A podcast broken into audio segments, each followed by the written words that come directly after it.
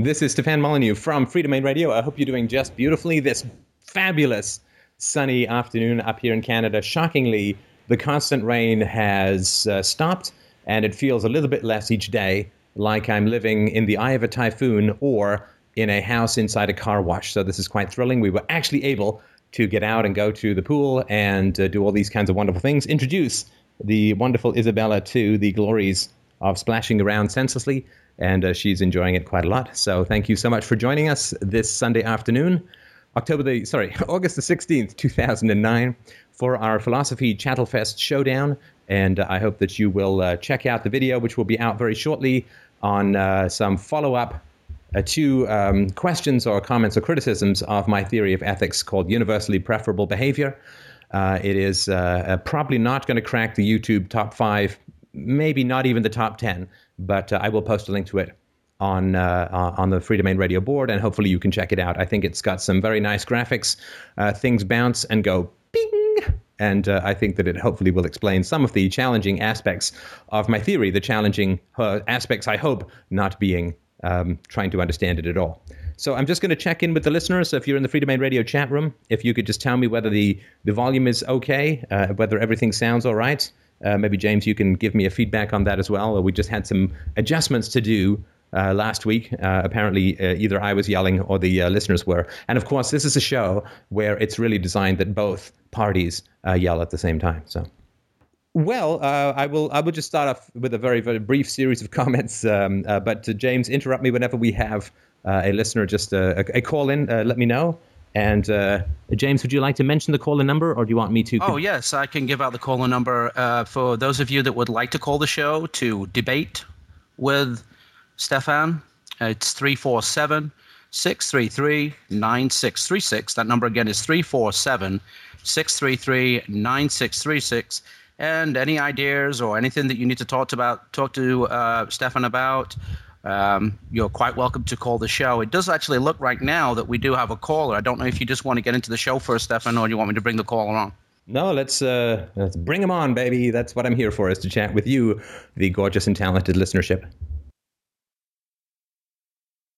Okay, it's a caller from an area code. Second here, uh, nine three seven nine three seven area code. You're on the air. Oh yes, sir. How you doing there, Mr. Steph? I'm just great. How are you doing, my friend? Uh, I guess uh, finer than frog here, so I guess pretty good. it's it's been sort of uh, ups and downs today, but uh, I was just uh, I just have a couple of quick questions. Um, just uh, I'm sort of new to this Freedomain Radio. I've only been listening to uh, the podcast for about a month and a half, and you know I, I probably you know somebody else uh, somebody else probably asked this question, but I was just wondering. Uh, you say that people should not get involved in politics. And I don't know, based on my understanding, maybe uh, thanks to the propaganda thrown at me in university, but it is to my understanding if you don't get involved in politics, you're still affected by political decisions. Laws are passed, such as, uh, I don't know, uh, a balding head may become indecent exposure, then you and me will be both screwed. So I just don't know how removing yourself from politics will make things better in our current society. Yeah, it's an interesting. You should mention indecent exposure. This is why I'm generally only shot from the nipples up. But uh, no, that's uh, that's an excellent question. Um, uh, so, so is it your um, you, are of the belief, and it, it, I just want to make sure I understand. So I'll paraphrase and tell me if I'm way off. Uh, you say that because politics has a direct effect on the quality of our life, that we should engage ourselves in the political system as a form of self-defense to vote for or to attempt to oppose um, uh, intrusive laws uh, or to vote for uh, a vote against intrusive laws or to vote for people who are going to you know like in the Ron Paul tradition or whatever people who are going to attempt to minimize the role that government uh, uh the power that government has over us. Is that right? Like it's a form of self-defense uh, that that you can that you, that you can participate in politics to minimize the attacks upon you. Is that right? That is correct and that's how the university sort of brings out to me to, uh, based on my understanding, that's, that's that is correct.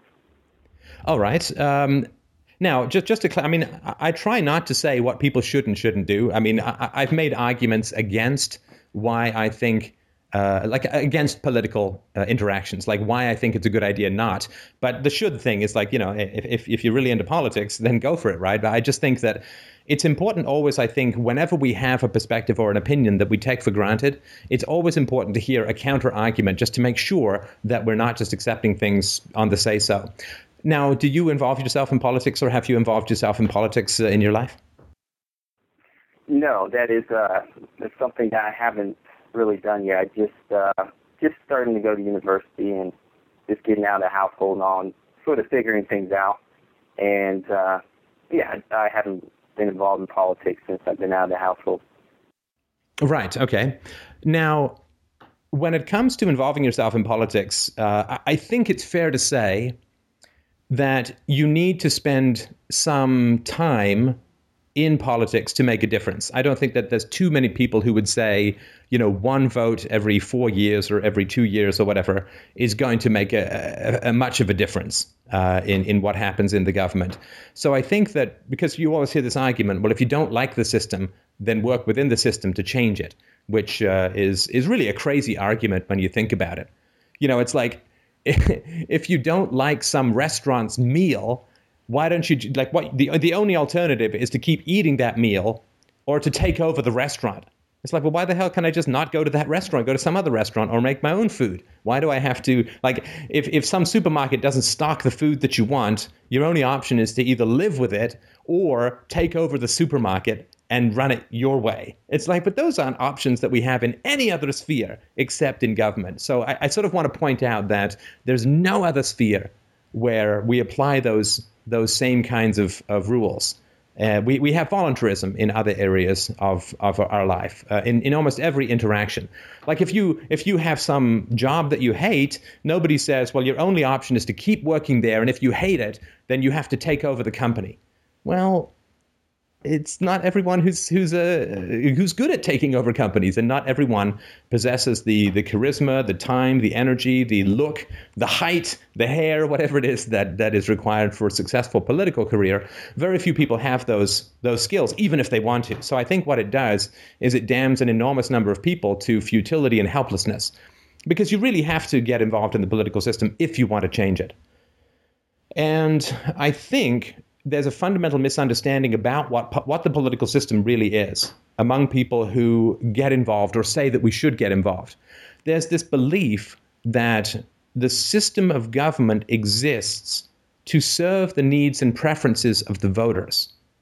And that's just not true at all. I mean, that's empirically, logically, factually, historically is not true. It's not even close to true that the state exists to serve the preferences of the uh, of the voters because if the government exists to serve the preferences of the voters, then it would be a business, right? Like we can say that whatever you might dislike about some of its business practices, Microsoft exists to serve the needs of its customers, more or less, right? I mean, you know, within the realm of, of the free market as it is. And uh, Compaq and Dell and other companies that, that aren't all over the state, they exist to serve the needs of their customers. How do we know that? Because people, people voluntarily choose to interact with them. But it's impossible to say that an organization exists to serve the needs of its consumers if the, is, is if the first thing it does is pull out a gun and force consumers to consume its products. Then it's clearly not for the interests of the producers, because if it was, it would subject itself to the test of voluntaryism, right? Uh, if, if you know, if I say my wife really loves me and would never leave me, but there's no way I'm going to let her out of the basement where I've locked her up, then clearly I don't believe that she loves me and, and would never leave me because I've got her locked in the basement and I've just swallowed the key and some constipation tablets or something, right? So, so the government does not exist to serve the. Uh, let me just finish. Uh, I'm sorry, but for the speech, and then I'll let you, you know, tear my argument to shreds if it's bad. The government does not exist to serve the needs of the people. The government exists uh, so that so that people in power can bestow goodies upon their friends and to punish their enemies, and exists to transfer wealth from the productive to the parasitical and it exists to initiate violence against the peaceful and use it to reward the manipulative, the aggressive, and the pseudo violent.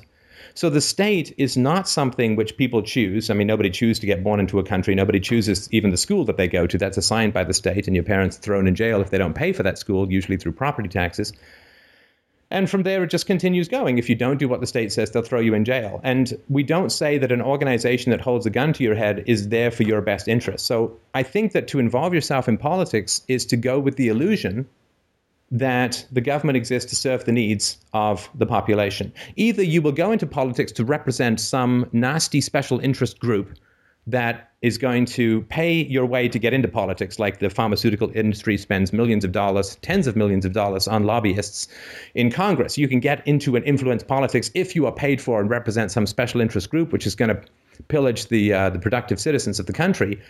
Um, but if you go into politics uh, trying to reduce government power, well, you fundamentally misunderstand what the government is for, which is to rip rip off the innocent and reward the guilty. And hmm. so I, I just sort of I think it, it, sort of misunderstands what you know what the government's all about. And of course, we wouldn't try to go into the mafia, which we understand as a criminal organization. We wouldn't try and work our way into the mafia and try and turn it into a charity, which is I think fundamentally what people mistake when they get into uh, into the government. So those are sort of some very brief arguments. There's some more videos uh, on my Freedomain Radio, uh, youtube.com forward slash Freedomain Radio uh, uh, site. But um, that, those are sort of some thoughts. But but tell me what you think, whether that makes any sense at all. Yes, that makes a lot of sense. And I was just wondering, in regards to people who truly believe that the state is their savior, for instance, a lot of minorities in America fought for their civil rights. So a lot of people in this generation, uh, in this particular generation of freedom fighters, as well as people who read about these uh, things that happened in history, are may say something like, "Are you crazy? If it wasn't for us getting involved in the political realm, we would have been still second-class citizens." If it wasn't for American soldiers with their guns and the grenades and the bazookas going into uh, the little Little Rock, Arkansas, and forcing the you know the school to allow blacks to attend, uh, things may be still separate but equal. Um, so I'm just wondering, how do you talk to somebody that lived in that paradigm in that era, or somebody who actually read about this? How do you sort of sway them towards your uh, view that you know politics and the state isn't the solution; that we need to get rid of the state? Well, I mean, I think those are fantastic questions. I think the first thing that I would say if somebody brought those arguments up to me is, you know, I would certainly sympathize and say, well, of course, you know, the the uh, the Jim Crow laws and the separate but equal clauses which uh, uh existed uh, uh, throughout the South after the Civil War were reprehensible and immoral, and, and racism, particularly statist and institutionalized racism, is a great evil in the world. So we can be happy. Uh, whatever progress is made in the equality of different groups uh, is is to me uh, fantastic, right? And of course, as an anarchist, the final equality that I want is for men to actually, men and women to actually be equal, which means not, no small minority holds violent power over the majority, as in, as in the state, right? If all men are created equal, then we should not have a government. Uh, and if all men aren't created equal, let's stop pretending that they are. So I would say, yes, absolutely. But the first thing we'd have to recognize is the problems that people went into politics to solve um, were statist problems to begin with. I mean, slavery is a statist problem, right? Slavery exists and, and repression exists in these situations because of government laws, right? So the government was the problem when it came to repressing minorities, particularly blacks, and generally uh, in the South, though, of course, not exclusively, that government laws are the problem. In the free market, to be a racist is to act against your own economic self interest, without a doubt, because if you say, well, I don't hire blacks, like you're, some guy running a business, and you say, well, I don't hire blacks, then you've immediately carved out, uh, what is it, 10% of the workforce in terms of the talent that you can hire, which means that on average, you will only have 90% uh, as, as, as successful or talented people when you run your business. And then your competitor who's not racist gets access to a pool of highly talented people that you don't. And so he's going to do better than you over the long run. So the free market solves the problem of bigotry uh, in the long run. And so the, the problem with the repression of minorities in the South was specifically the state laws, the state uh, and federal laws that existed. And uh, the solution should have been to, to simply uh, free, uh, in other words, stop uh, enforcing these, these laws. Um, it's interesting because a lot of what happened in the South, while it ended up in political stuff did not start off in political stuff, right? It was people going down to do X, Y, and Z, like register voters and so on, whether they sort of get killed. But uh, it was uh, the sit down strikes uh, and so on, right? I mean, Rosa Parks. Uh, it's interesting, you know. Everybody thinks that the bus companies, what was it in Birmingham? I think it was that the bus companies were all racist, and that's why the blacks had to sit in the back. But that's not true at all. And you know, moment's thought can confirm that, right? The the um, the bus companies in Alabama, the last thing they wanted to do was to uh, humiliate the black population. Why? Because poorer people tend to take buses, and the blacks tended to be poorer in that neighborhood. They did not want to send the blacks to the back of the bus. In fact, they were ordered to send the back the blacks to the back of the bus by the government, right? So the government was the problem in these kinds of situations. It was not a free market situation. You never want to annoy your most dependable customers when you're a business. And so it made no sense for them to send the blacks to the back of the bus. That was something the state forced them to do. So I'd sort of talk about that. And then the last thing that I would mention is that, well, the the cohesion and the income within black families after the Second World War was rising considerably, rising considerably. The blacks were very quickly uh, emerging into the middle class, and they were uh, had some of the very fastest accelerations in the history of America of uh, an identified ethnic group gaining stability of income and opportunities of education and business ownership and home ownership and and all of the hallmarks of of rising into the middle class. They were doing fantastically, and uh, unfortunately, that all stopped. Right, the civil rights movement did open up certain avenues, but with the civil rights movement, you get the welfare state, and the welfare state has been a complete disaster for the black community. Not just for the black community, of course, right? But it has been a complete disaster. And black progress in terms of uh, uh, income stalled considerably because whenever you ask the, the, the, government to do something, it just does a whole bunch of other things too that uh, you may not want it to do. Affirmative action and so on, which has been pretty bad for the black community as well, right? Because affirmative action, um, what it does is by putting more blacks than are qualified into particular programs, it dilutes the value of those programs for all the other blacks who are qualified because an employer doesn't know if a black got in because of affirmative action or because of actual quality. So it promotes a kind of bigotry that's not completely irrational in the hiring process, which is a real tragedy. So, and I mean, good heavens, I just, you know, somebody says to me, well, you know, uh, the, the government has been really helping blacks. It's like, well, why are so many of them in prison? You know, why are so many blacks uh, lodged into these um, uh, terrible ghettos, public housing? This is all government action as well the war on drugs is fundamentally a war against minorities, right? It's not like uh, some governor's kid caught with pot goes to prison, right? It's some poor black kid from the ghetto. A minimum wages is uh, very much against blacks and other minorities uh, with with low uh, wage potential when they're young.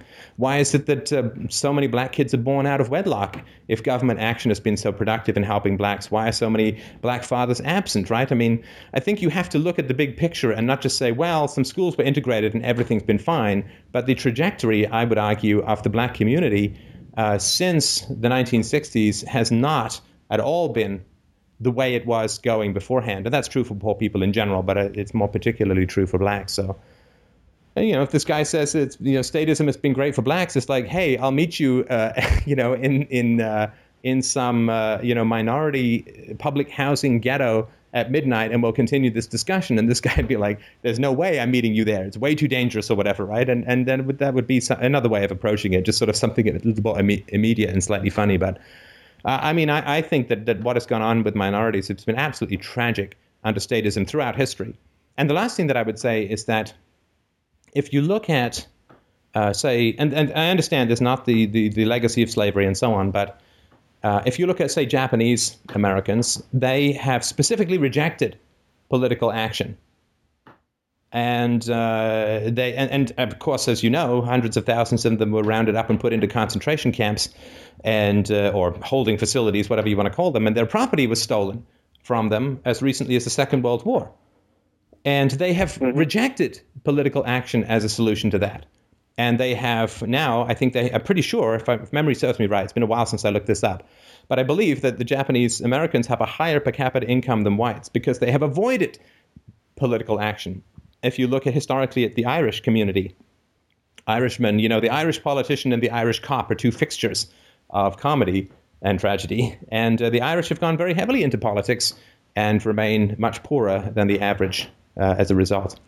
So I, I, think that there's lots of arguments to say that avoiding politics, even from an ethnic standpoint, has very significant uh, uh, results in what happens to that ethnic group over time. And those ethnic groups that tend to avoid politics as the solution to their problems rely on family and on community and cohesiveness and culture. And some of those things can be enormously valuable relative to going into politics, where you know a few of you get to rise to the top. And uh, a lot of you don't, right? Because you don't have that political acumen or, or capacity. And again, the very last thing that I would say is that uh, I mean, one of the big problems with the black community is uh, its religiosity, right? It's it's really crippling uh, and is really problematic to the development of critical and rational thinking, which in a knowledge economy is your uh, is your is your complete coin, right? Is your critical, rational, and skeptical thinking. And the fact that uh, the religiosity within the black community is very high, which leads to its own bigotries, right? Like the rejection of homosexual marriage in California, which was largely driven by the black community. Um, I think that the degree to which we can promote uh, atheism is and, and, skeptical scientific rational thinking uh, is the degree to which we can help uh, a, a, a, community that is so struck down by religiosity that it has trouble putting have helping its children put coherent thoughts after one after another. Uh, I think that's something which we can do very uh, greatly, which would do a lot more than a million government programs. In fact, I think the government programs would only make it worse. So sorry, long long speech, big topic. Uh, those are just some thoughts I've, I've had. I'm not saying they're absolute or final, and I, you know, please don't consider me any kind of expert in this, uh, in this, uh, you know, challenging uh, race relations situation. But does the, do those arguments, do you, do you think they might be helpful, or are there any others that you found to be useful?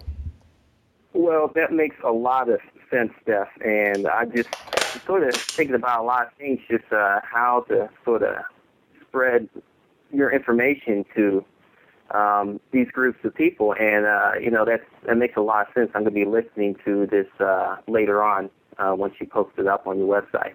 But I was just uh, just a quick question. So uh, when it comes to slavery, do you think uh, uh, the re- religiosity that was introduced by the slave masters and slaves, do you think that was meant to sort of keep the slaves enthralled and in their current status of um, not really being uh, looking at the world through uh, a rational lens, but just sort of just passing things by and and going about their daily lives. And when they die, they can go to heaven, but they they just go ahead and just suck it up now and just become, uh, stay slaves.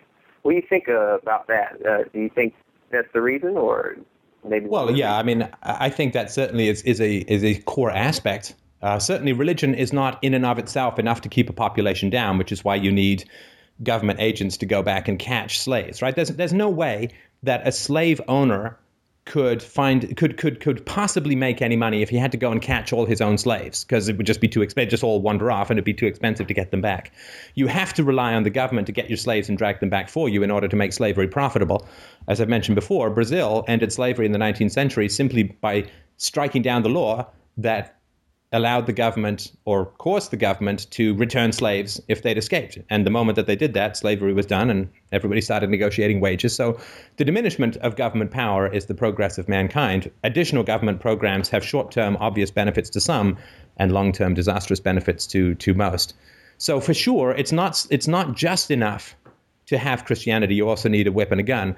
But, uh, and I'm, I'm certainly way down with uh, Freddie Nietzsche, Nietzsche, the peachy philosopher, I'm very much down with Nietzsche with this, who calls um, uh, Christianity a slave's religion, and of course it did arise out of um, uh, largely out of the slaves uh, in um, uh, or was popularized among the slaves in the Roman Empire. So.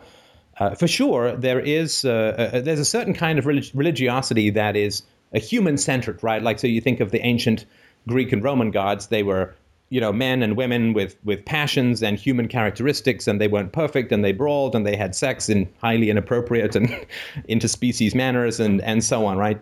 And but they were human uh, human gods with human motives and aspirations that we could generally understand. It was this big cosmic diaphanous soap opera that went on in those myths.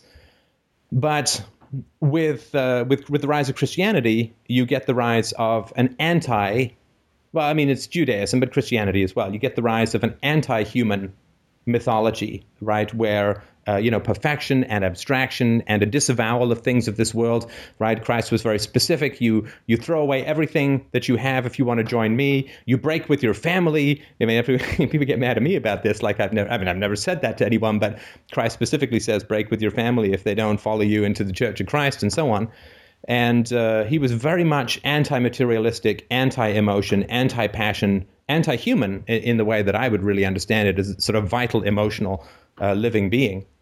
And the constant focus on, you know, love your masters, uh, uh love your enemies. I mean, a slave has no choice. He has to submit, right? Because he'll get killed if he doesn't. And so, because a Right. slave has to submit to the rich and the powerful and the evil, Christianity said that's a virtue, right? Earlier religion said that's a vice and you should try and fight your way free. Right? Don't think Spartacus was a Christian. But Christianity says you must submit to the secular rulers because the secular rulers are the wings and the arms and the fists and the sword of God.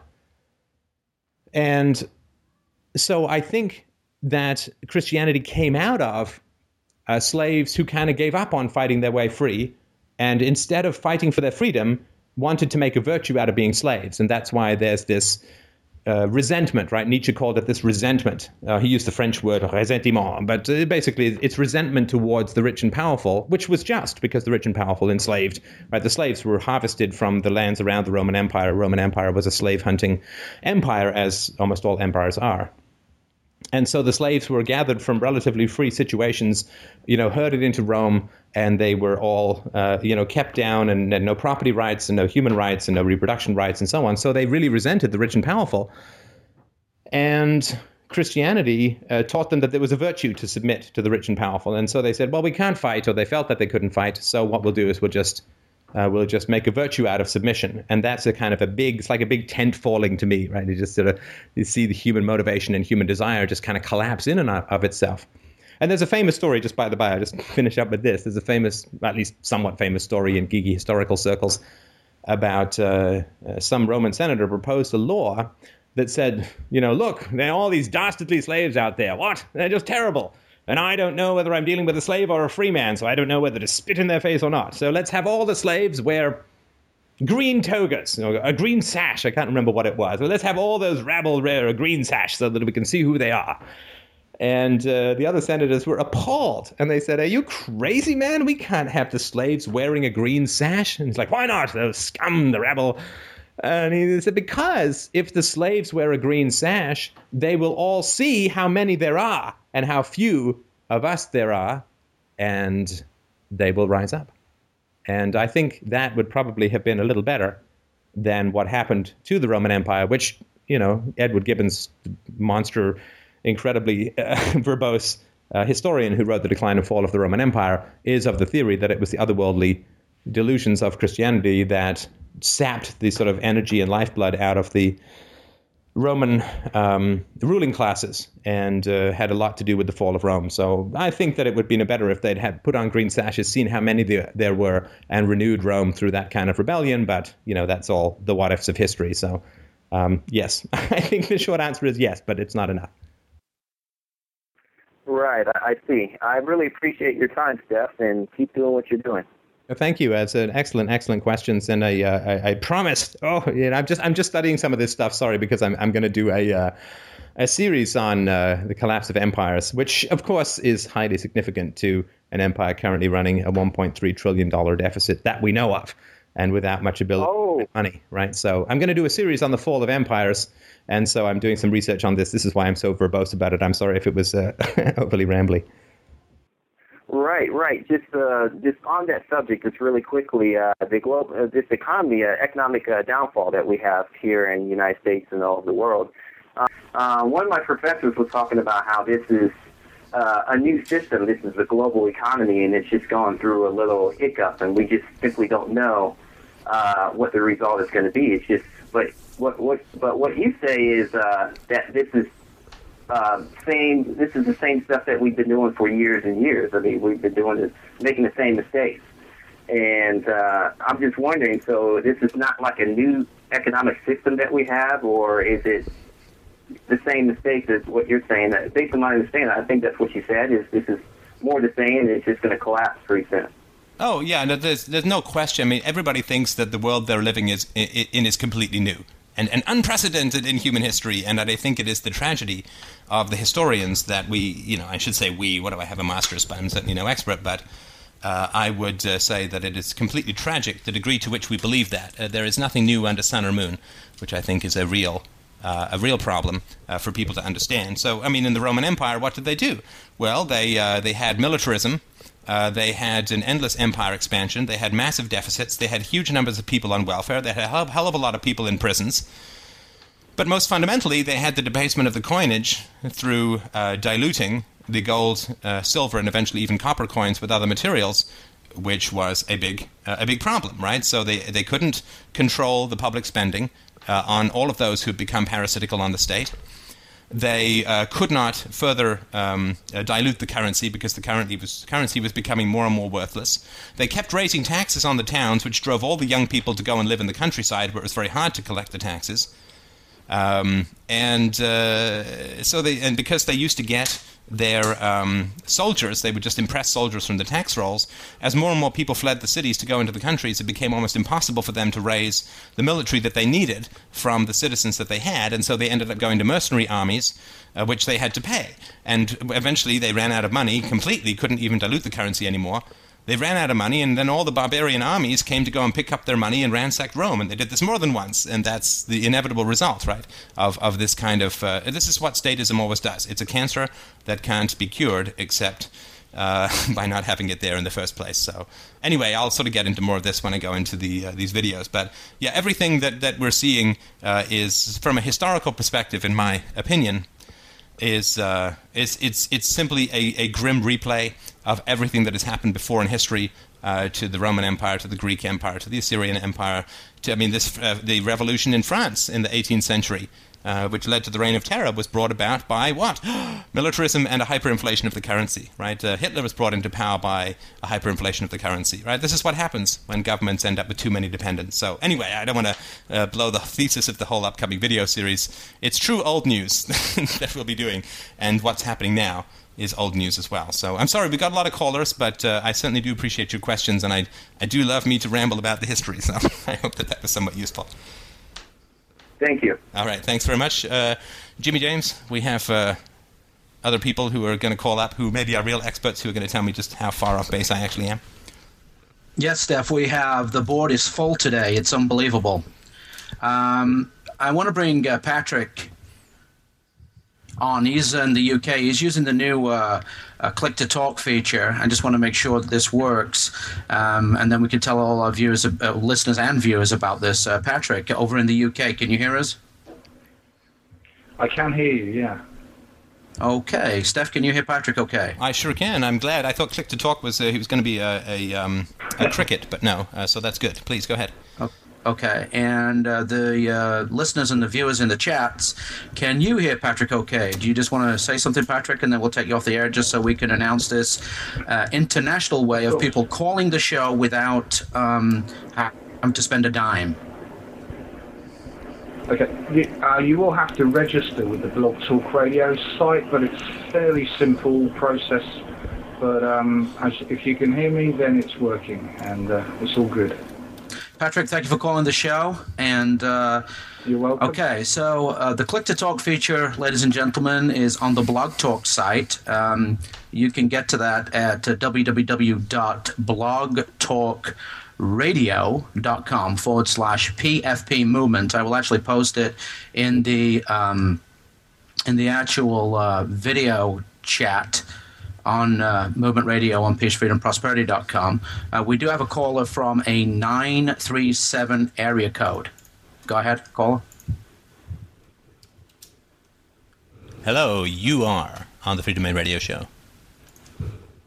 Caller from a 937 area code. Okay, I guess I didn't want to talk. Caller from a 618 area code. 618, you're on the air. Hi. Yes. Hello, how you doing?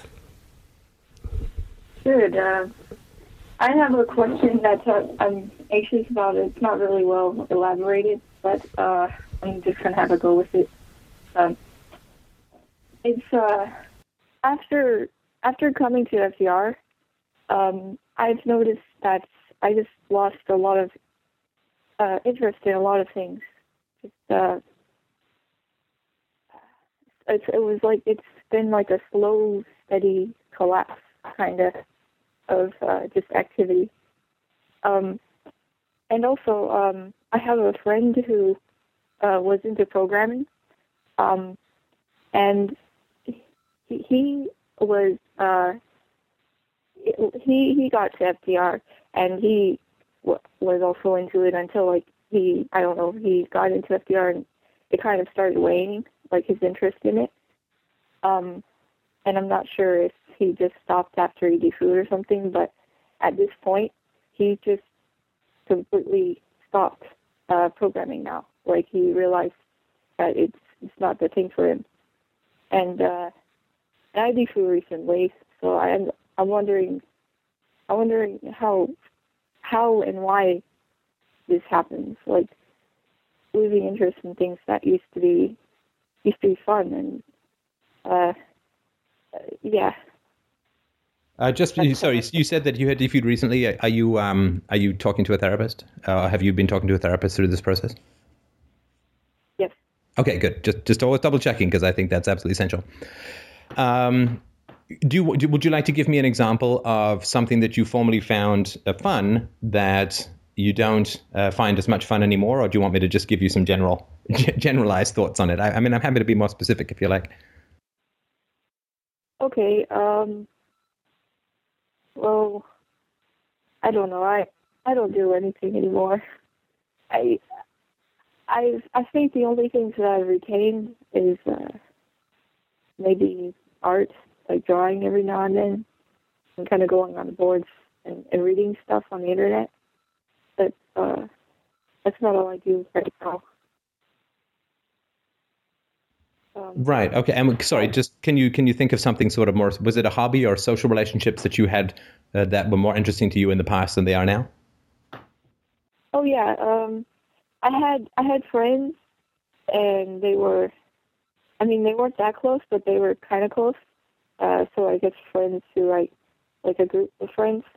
Um, I I left all of them because I I didn't find it satisfying anymore. Uh, and now I just have this one friend, and I mean, it's it's great. Uh, it's just uh, it's like now it's like uh, I'm not willing to invest a lot of time with somebody unless I know I'm going to get something really, really uh, valuable from it. Um, so in terms of social relationships, that's how it is. And I also kind of uh, do you want me to talk more about activities? Uh, it's completely up to you. I'm I'm happy to to listen and provide feedback on on whatever you want to bring up. Okay, yeah, I, I want to talk more about activities. Actually, um, I want to figure out. Uh, I want to figure out my, why my friend lost his interest in programming, and I mean, I've I've kind of talked to some people uh, who've also kind of lost interest in stuff like uh, their like maybe if they were into art and drawing and stuff, they don't do that so much anymore, or um, or you know, or music or something. Uh, I I want to. I wonder also if if I'm going to get that with my own hobbies. Like I draw and I haven't. Uh, I haven't gotten a lot of enjoyment out of really anything uh, like I used to.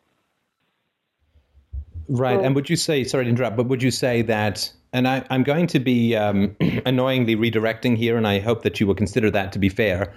Um, okay. I, I, would, and I, you tell me if this is wrong. I just is the way that I would like to talk about it, but but I, am certainly happy to to change it if if you feel it's not accurate. Um, I mean, I hope that people don't think that they're into Freedomain Radio as as a set of conclusions. I mean, I hope that people uh, get into philosophy, i.e., into you know reasoning from evidence and first principles. Uh, and I hope that they, you know, and you, of course, I mean, I hope that people get into philosophy, uh, not into Freedomain Radio, if that makes any sense. That's sort of like getting into Richard Dawkins rather than biology or science, which is sort of not certainly not my aim. And and if I'm not achieving that aim, I want to be sort of clear that it is my aim, and I'm certainly happy to hear. Uh, if there are better ways to do it, but I would like to sort of talk about um, if if it's getting into philosophy that has caused these problems, or if there is something more specific to Freedomain Radio, I'm certainly happy to hear that too. Oh yeah, yeah, I would say it's more philosophy in general.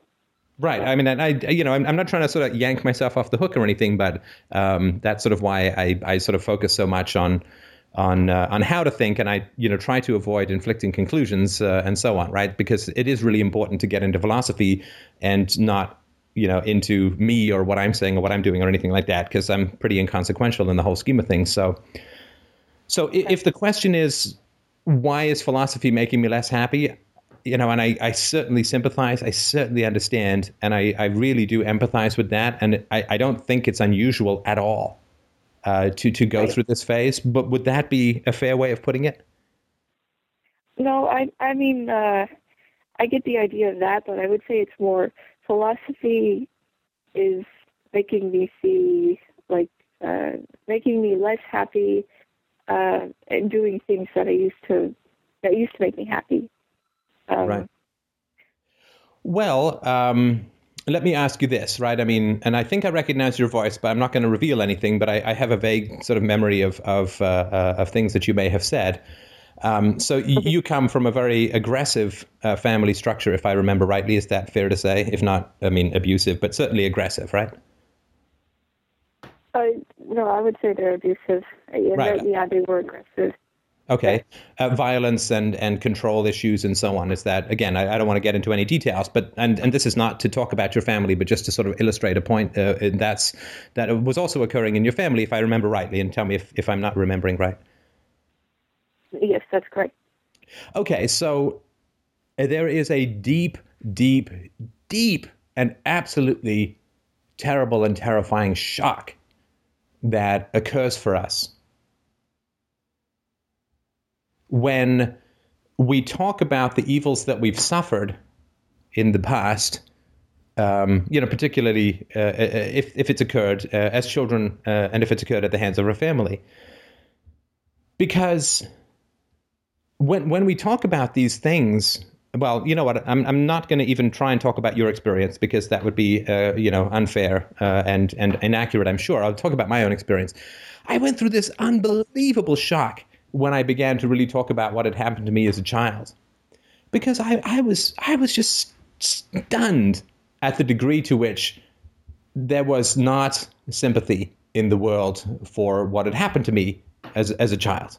Like I was I was stunned at the degree to which whenever I would bring these things up, and it wasn't like I was talking people's ear off 24 7, but this is particularly when I was going through my very, very intensive and multi year uh, therapy.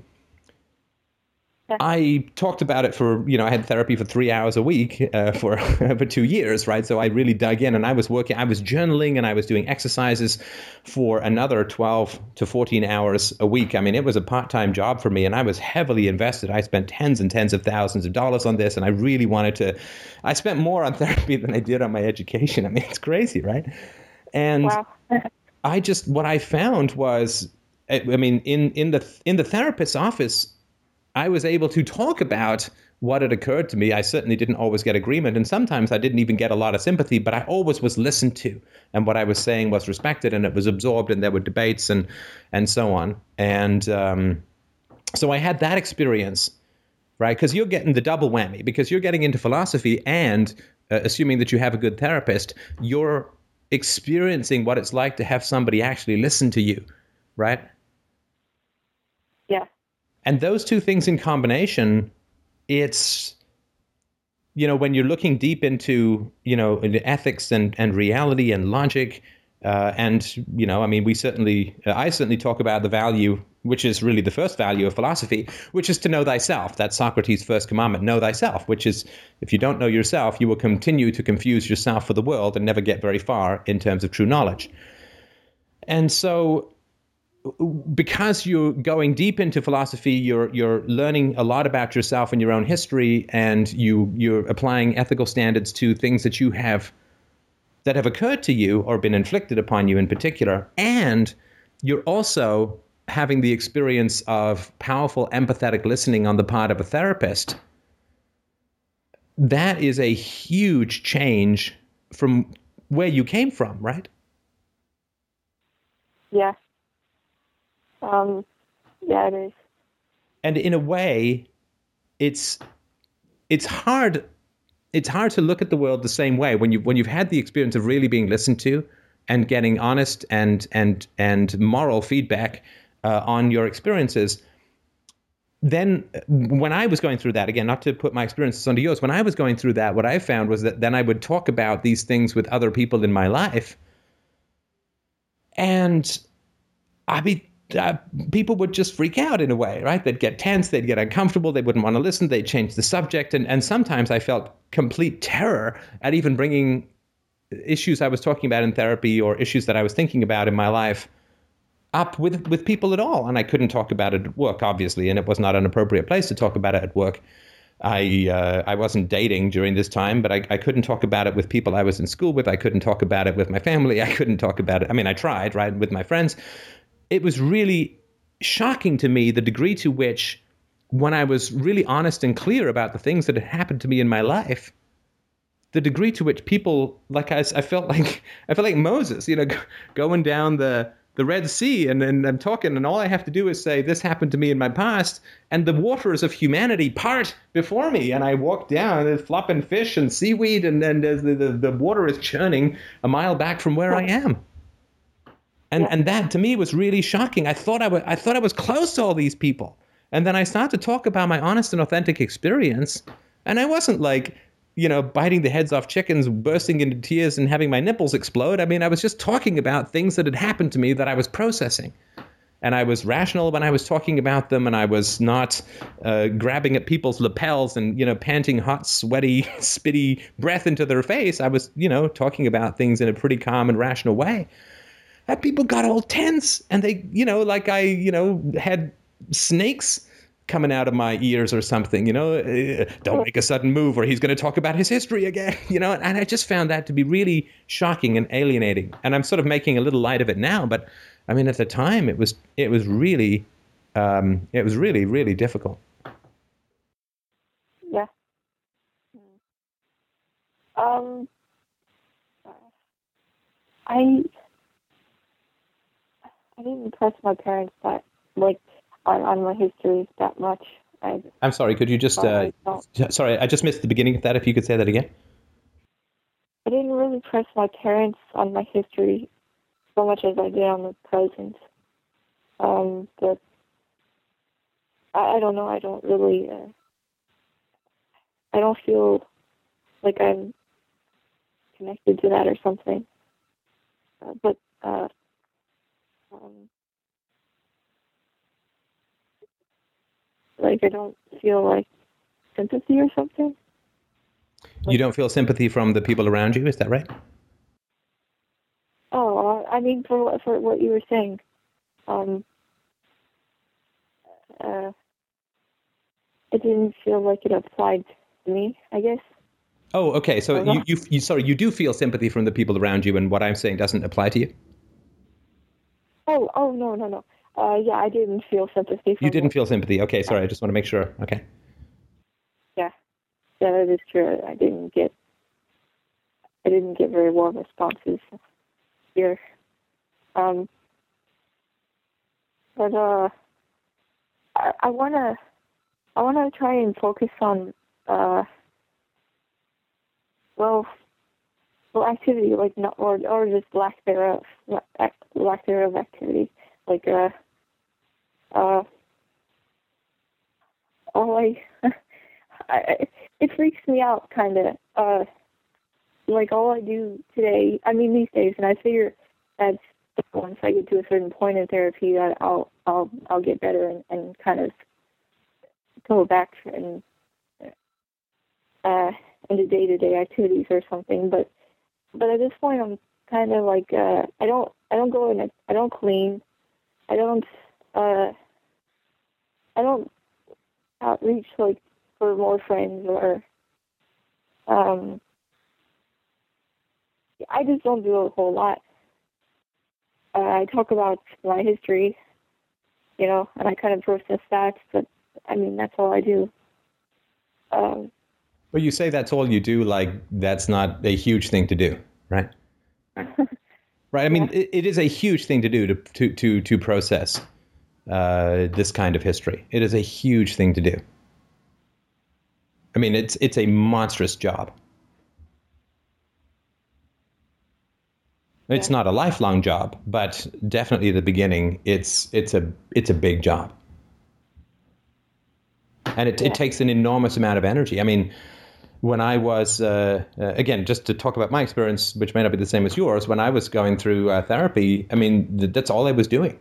I mean, I did have a job, um, but uh, uh, you know, I would go. I'd go to work uh, twice a week. I left work at three thirty.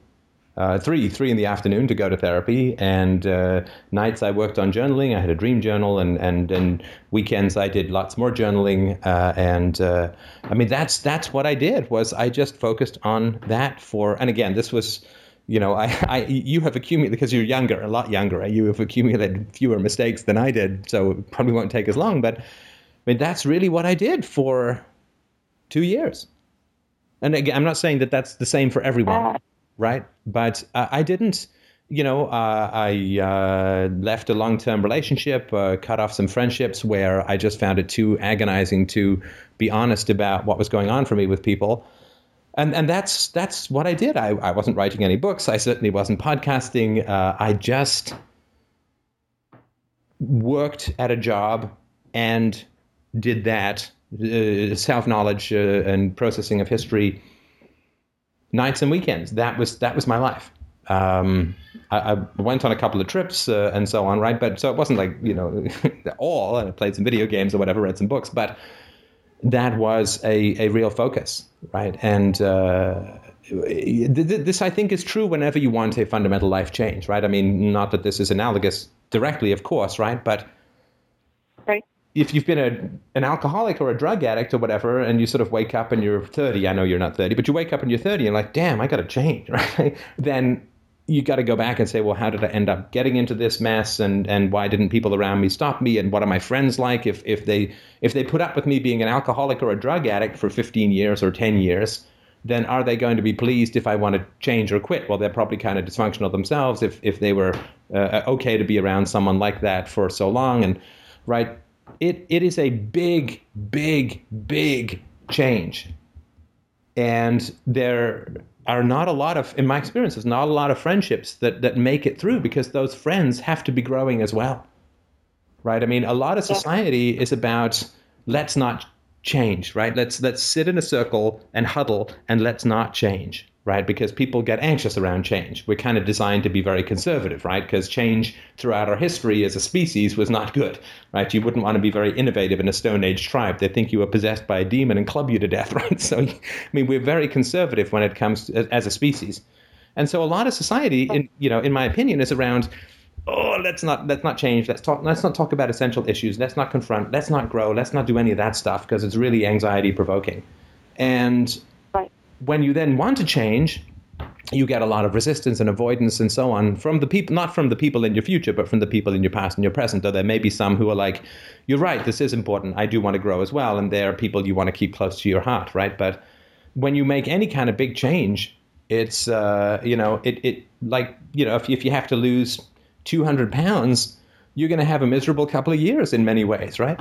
Uh, and now you you know because it's a whole lifestyle thing. Like losing weight isn't just put down the potato chips. Like you got to re-engineer your whole lifestyle, right? You you you've got to have active friends. You've got to get rid of friends who enable your eating and all they want to do is eat. And you've got to have therapy to figure out what happened to you ended up so overweight. It's a huge change, and it's not a lot of fun for quite a lot of time when you're going through those those big life changes. That's why people don't want right. to do it, right? If it was easy, then you know everybody would do it, and I'd be out of a job. Right? that's what you know. That's what the really important people, like the people who actually help, like the therapists and so on. Right. Right. Um. That, that that does make a lot of sense, and uh, I do have I do have two concerns um, that that keep popping up when I'm when I'm here and I'm like this. Uh, I have a lot of anxiety about um, you know, getting a job and uh because I'm not really being active at all, like uh, you know, I'm not exercising. Oh my gosh, how is how is my body going to turn out? Like how long am I going to be doing this and yeah, um that does kind of take up a lot of my thinking. You mean yeah. your your concern is like when does this tunnel show some light kind of thing? Oh, I'm sorry, what's that? Well, w- when does this like how how long should I plan for this process to continue? Is that right? Um. Uh. Yeah, either that or uh, should I be worrying about uh, doing other things that will keep me uh, keep me above the ground or something um, while I'm going through it. Right, right, right. Well, I mean, there are. I mean, nobody can tell you how long the process is going to take. In my opinion, and you understand, I'm, I'm no, I'm not a psychologist, not a therapist. I mean, this is just my opinion and my experience. There's things that you can do to to speed the process along, right? Which is to um, uh, journal, right? To to you know figure out what's going on. I found it very helpful to to look at what was going on with my dreams at night. Uh, you can there's there's workbooks. John Bradshaw has some. Nathaniel Branden has some some very good ones. Sentence completion exercise and workbooks and so on. And I went through all of those. That can help accelerate things for sure. I think. I mean, and I'm I'm a bit of an you know an exercise dude myself, and uh, I certainly found that it really helped to to exercise. Uh, and uh, so I, you know, was on volleyball and went to the gym and swam and you know that kind of stuff, right? So I think exercise is really important uh, because there can be a bit of a vicious cycle when you're down, where you don't feel motivated to um, uh, to exercise, and then that lowers your, you know, various uh, happy hormones and stuff, right? So I think exercise is really important. I also think it's, imp- I found it helpful, and again, this may or may not be useful to you, but I found it helpful. The reason that I enjoyed stuff like volleyball and so on was because I got to have. I mean, this sounds derogatory, but I don't mean it that way. I got to have like shallow, fun, nonsense interactions with people where there really was no scope or need or or point in talking about, you know, wow, I had this really powerful dream that I brought up with my therapist, or whatever, right? Um, oh, yeah. I, so so having those kinds of things where you can join a club that's focused on a particular activity that hopefully is is around exercise where you can go and laugh about the game or you can go and say oh this team you know how good were they? We got our asses handed to us in a platter or what you can sort of go and, and have fun and exercise and there isn't scope or or a place for that. And I, I found that to be quite helpful. It was like coming up for air right? It's like you're going down like a pearl diver to collect your true self. I think it's really important to to come up for air and and do inconsequential things, if that makes any sense. Yeah, I can I can see that. Yeah. Um, and you can do that, right? I mean, it, joining the volleyball team was. I mean, I did months and months of volleyball for like I think it was sixty bucks to join.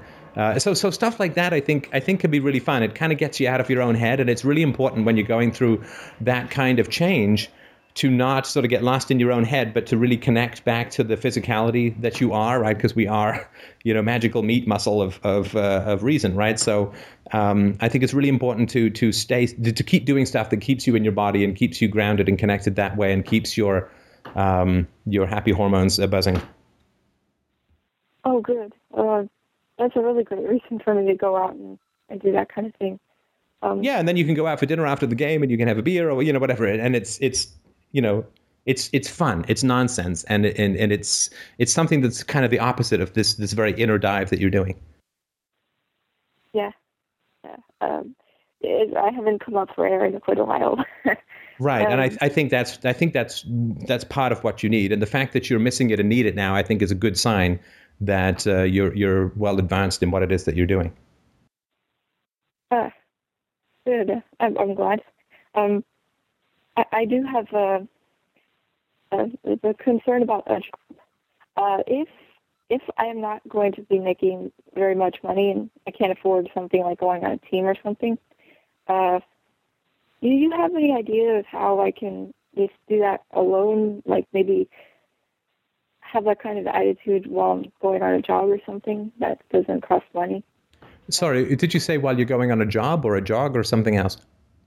A, a jog? A jog, right, uh, right. Going on or something. Yeah, I would. I, I don't, yeah, I can. Yeah, I, I, I would. How uh, I can apply that. Yeah, I mean, what I what I found to be useful, um, uh, and I do this even now, uh, but uh, you know, some.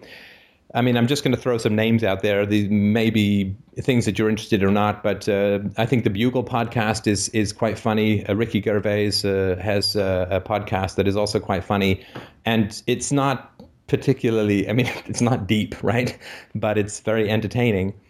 And I found things like, you know, dumb sitcoms, um, you know, uh, uh, uh nature documentaries, uh, things like Shark Week, you know, and and and silly or frothy uh-huh. or fun uh, novels. Um, I mean, you think Candace Bushnell or even Danielle Steel or um, you know Jeffrey Archer or whatever it is, right? That's sort of uh, not deep but engaging and entertaining and distracting in a way. Uh, that kind of stuff. If you're not, if you don't have the money to join a league, but but you know, call call around. You may find a league that's really really cheap. And the good thing about that is it's scheduled and you have to go. And particularly if you have teammates, you will go, and that's a little bit more motivating sometimes. But I think to, to, to fill your mind and your ears with inconsequential, humorous babble, I think can be uh, can be uh, quite quite a, uh, quite quite good. Um, and uh, and uh, I think I think necessary, right? I mean, we you know, pearl diving is important, but you, you don't want to you can't stay down, right? Right, right. Um, that makes that that really helps. Uh, Uh, if, if people, sorry, people are in the chat room, if they if they know of stuff, if someone has just said uh, the Naked Gun, which is uh, an old Leslie Nielsen comedy, uh, that is uh, uh, that is uh, that is pretty good, and uh, you might want to uh, enjoy that. Um, I'm trying to think of other things. I mean, there's stuff that's more serious, like like weeds and, and so on, that may not be. Uh, I mean, there's pretty black comedy that might not work quite as well because pretty dysfunctional stuff. But you know, just just dumb old sitcoms. I don't know, like two two two guys, a girl, and a pizza place, or something like that. Lost, yeah, Lost could be pretty good, although it's a bit it's a bit intense at times. Thirty Rock is is very funny for sure, and uh, and that can be uh, that can be uh, enjoyable. Someone suggested Curb Your Enthusiasm. I didn't quite uh, uh, get into that, but uh, that may not be the case. The Office I found a little bit dysfunctional. Monty Python, of course, is uh, is always great. This is all like you know older people's enjoyable stuff, right? But um, yeah, there's free Monty Python on their official YouTube page. Um, I think that can be a, a lot of fun. Just you know, the the sillier the better. Uh, I th- I think it is a really important counterpoint uh, to um, you know, and it's also part of you know letting your inner child play kind of stuff. I think that's really uh, um, yeah, Two and a Half Men can be pretty funny uh, as well. So uh, you know, whatever whatever it is that you find enjoyable that you can find on I don't know Hulu or whatever. I don't know what these sites are, but uh, you know, grab those and uh, and really enjoy them. There's a British oh gosh, what was it called? Somebody help me out here. There was a British show and it's actually remade for America, which was about a bunch of young British people. Um, oh, this isn't even going to help at all. Uh, anyway, uh, if I remember it, I'll, I'll put it on the board or whatever. Christine and I watched those a couple of years ago, and they were uh, it was just hilarious. Uh, so um, coupling, thank you so much. It's called coupling, and it is one of the funniest, funniest shows I have ever, ever seen. Uh, it, you know, the, the first two se- the first two seasons in particular, not quite so good after that. But the British version of coupling, uh, the acting is is hilarious. Uh, you know, it's very witty. Uh, the phrase "lesbian spank inferno" is used, if I remember rightly. it's it's a really, really uh, it's a really funny. Um, uh, it's a really funny show if you get a chance to to watch the British version. I, I- watched, I think, one of the American, didn't find it that funny, but the British version of the show Coupling is, is highly, highly recommended. Big Bang Theory, I think, is pretty funny, but I find that just a little bit predictable and also a bit depressing because, I mean, these guys aren't going to change. Flight of the Conchords, I think, is about a group. You might want to try that.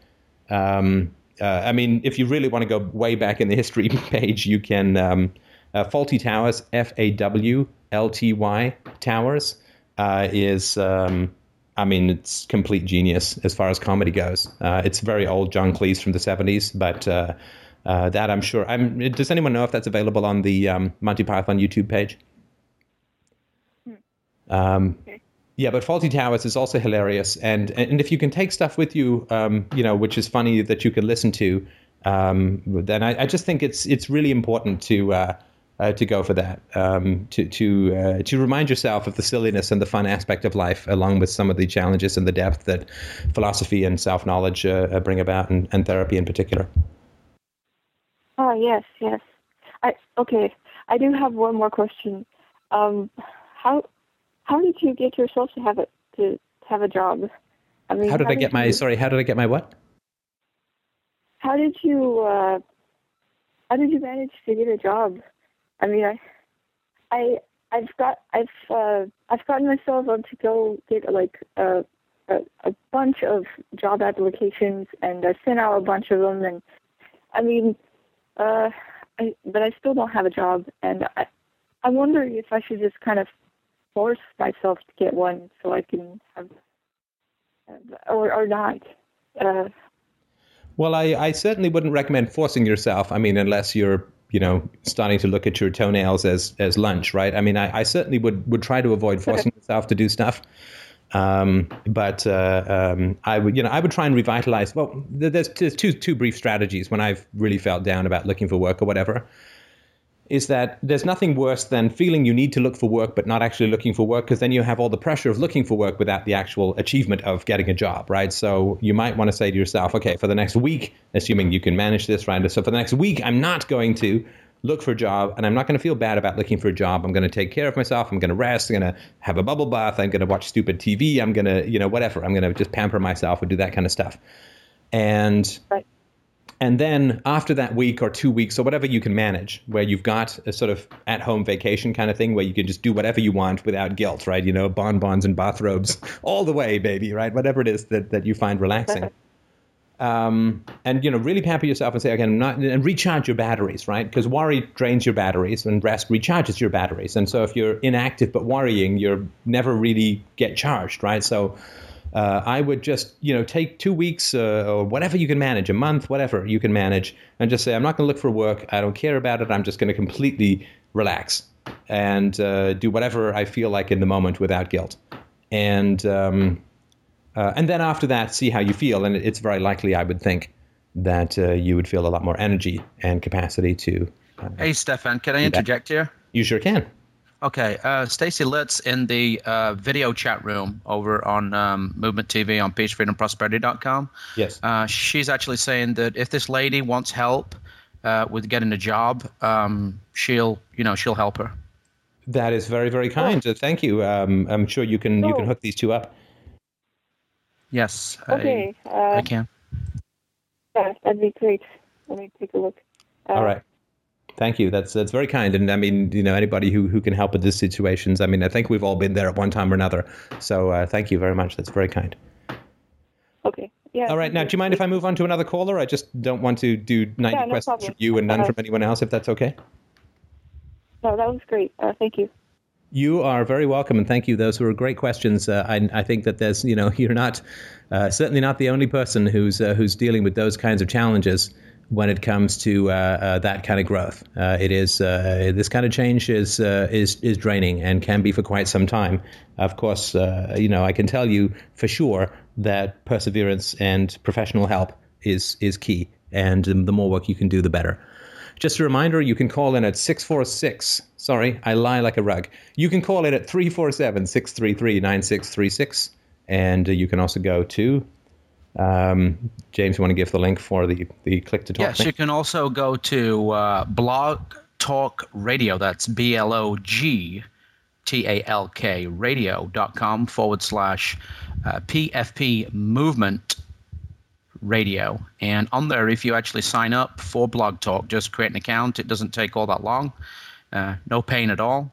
Uh, to call the show, you can actually use a feature called uh, Click to Talk as well. There's a chat room there as well, and you can listen there, or you can view us here at peacefreedomprosperity.com, and you just click the movement uh, radio on the uh, top bar, and uh, there you will be able to see Stefan Molyneux actually talking.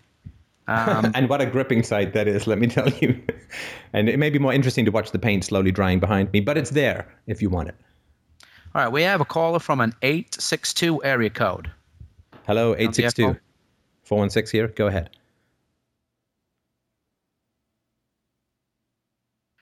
Okay, I guess not. The board is full, by the way, Stefan. So um, let me have a look here. Uh, also, we I can uh, I can add people in Skype uh, if I already have you as a contact. Uh, just we're still I mean sure we can work that out. Uh, someone in the future I did get a bunch of requests for. Can uh, can we talk through Skype? And uh, you know if you've talked to me before or I'm on your you know whatever you- you're on my list, uh, then um, uh, I can certainly add you in through Skype if you don't want to call. And of course the sound quality should be better, but uh, I, you know it takes a little while to add people and so on if I don't already have your name. So uh, we're going to sort of work on that in the future. But yeah, we can do Skype as well. Okay, we do have a caller from a 267 area code. You're on the air. Go, bro. Hey, Stefan, can you hear me all right? I sure can. How you doing?